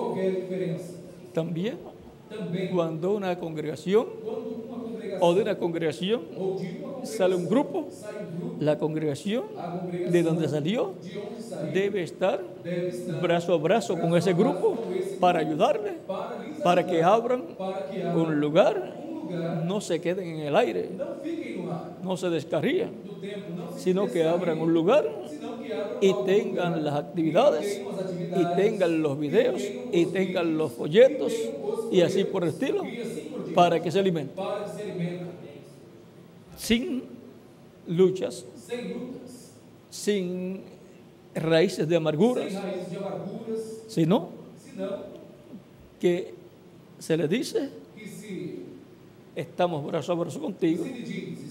Y te vamos a ayudar en todo lo que tú necesites. para que abras un local, para que abra um local, un auditorio y se reúnan y Dios los bendiga. Y así las cosas marcharán bien en el programa divino. También vean las necesidades que hay en la ciudad y si hay necesidad de abrir un lugar en cierta área, porque hay muchos hermanos en ese lugar y se les hace difícil llegar a donde ustedes se reúnen, pues abren un lugar y ayudan a alguien para que atienda ese lugar. Le tienen ahí los videos y los libros para que se alimenten espiritualmente. Y así la obra crecerá. Porque personas que no asisten a las actividades de ese territorio luego tendrán un lugar donde reunirse y se aumentará el grupo de los escogidos. Así que mantengan el vínculo del amor y de la paz entre los hermanos, para que así todo marche bien y sea una obra en el amor divino, porque estamos viviendo en la edad del amor divino. Ha sido para mí un privilegio grande estar con ustedes en esta noche, dándoles testimonio de nuestro tema, la palabra de Dios y la palabra de hombre. o del hombre. Y yo me he quedado con la palabra de Dios. Y ustedes también.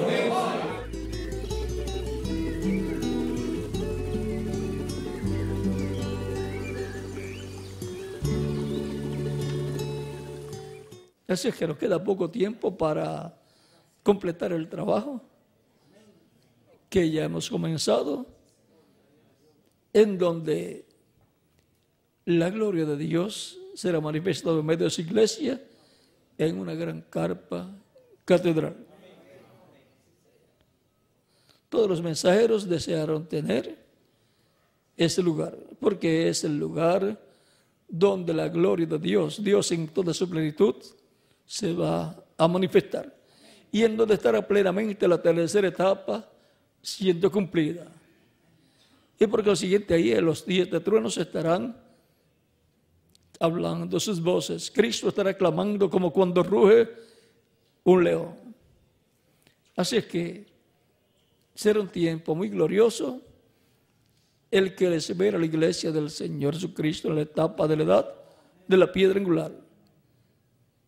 Dice el reverendo William Branham que la tercera etapa va a ser un tiempo muy corto, donde Dios va a demostrar su poder, donde la boca de los críticos va a ser cerrada.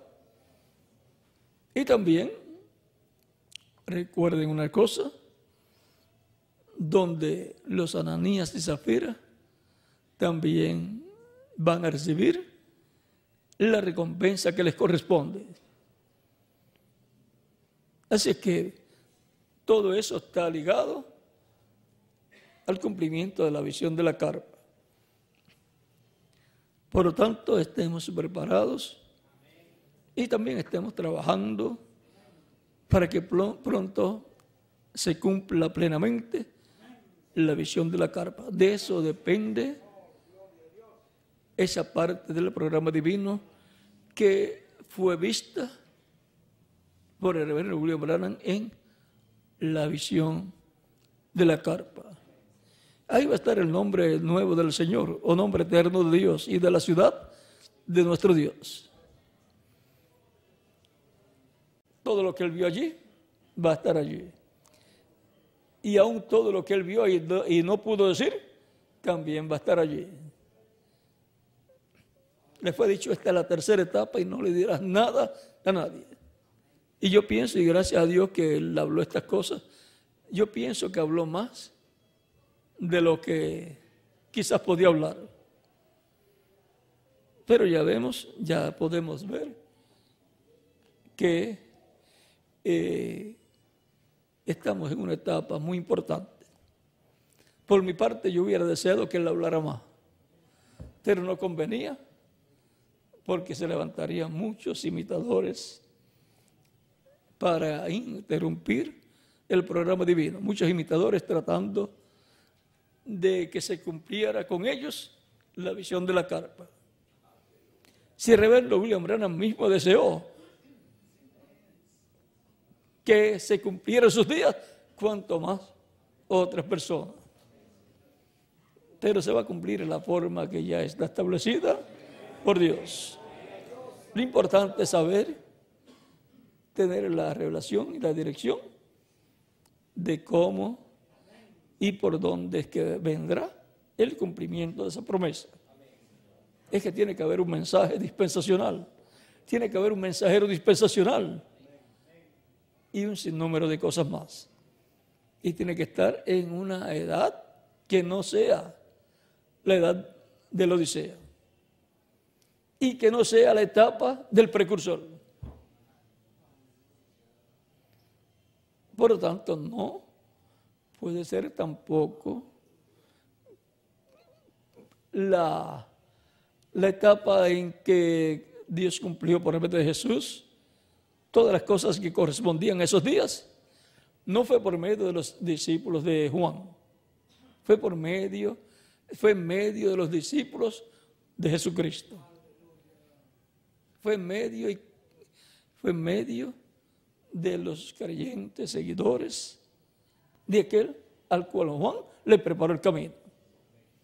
Los discípulos de Juan que se quedaron con Juan, se quedaron con el que tenía que menguar. Por eso no, hay mucho escrito de ellos. Así es que, y, y de lo que está escrito, hay algunas cosas que no son muy positivas. Por ejemplo, cuando Juan le manda de decir a Jesús, a preguntar, ¿eres aquel que había de venir o esperaremos a otro? Un signo de interrogación y por consiguiente de duda.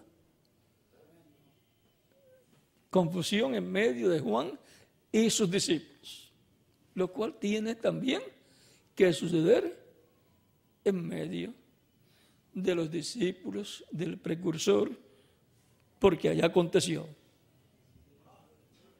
¿Será o no será este el que habría de venir, después del precursor? Esa era la pregunta, aún de Juan y de los discípulos de Juan.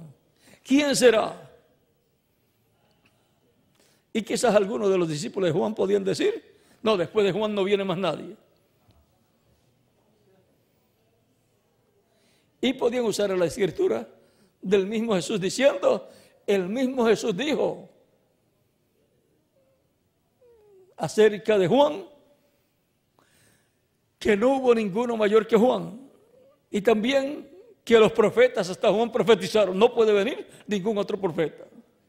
También puede suceder en medio del grupo del precursor. No, después de del séptimo mensajero, el precursor, no puede venir otro profeta. Ah, entonces no está anunciando que vendrá otra persona. No está precursando a nadie entonces, porque el precursado que vendría después de Juan el Bautista sería un profeta mayor que Juan.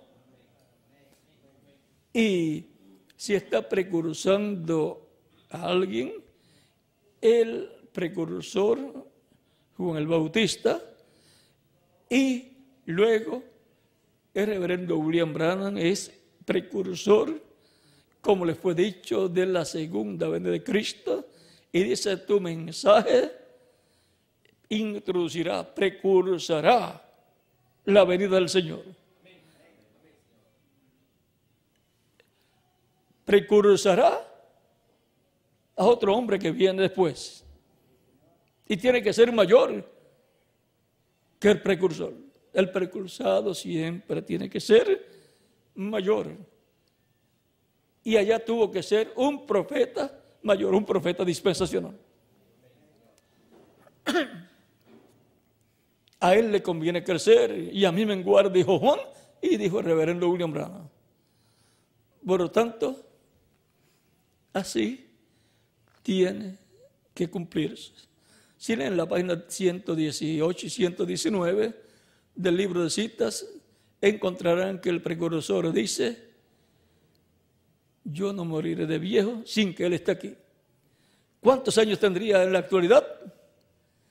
Ya tendría 100 años, ¿verdad? Porque nació en el 1909 y estamos en el 2009. 100 años ya cumplidos en abril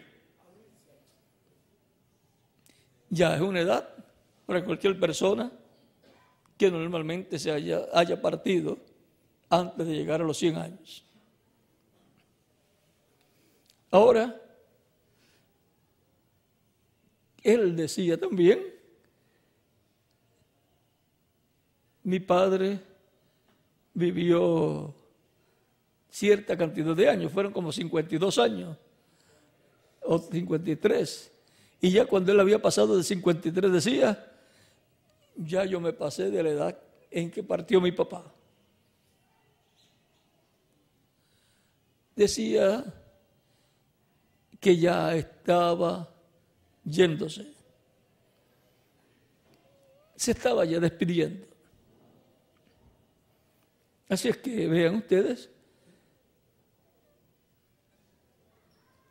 la pregunta entonces sería si él no moriría de viejo sin que aquel al cual le estaba preparando el camino estuviera aquí en la tierra. La pregunta que debe estar en el corazón de todos los seguidores suyos será, ¿estará en la tierra ya o no estará? Hice el, tiempo de Juan y tenía que tener un ministerio y tenía ya que tener más de 20 años, pues tenía que estar en la tierra antes de comenzar Juan su ministerio. Antes de tener ese ministerio precursor, ya el Mesías estaba en la tierra y tenía, digamos, 29 años cuando comenzó Juan el ministerio. Porque Juan le llevaba a Jesús unos seis meses de nacimiento, de nacido. Así es que podemos ver que algo puede estar sucediendo en la tierra y si no abrimos los ojos, nos pasará por encima de las cabezas, lo pasaremos por alto y entonces se preguntarán, pero ¿por qué están sucediendo estas cosas? Es porque estamos en el tiempo correcto para que sucedan.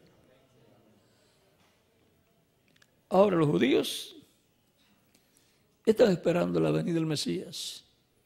¿Qué están esperando ellos? Un hombre de carne y hueso.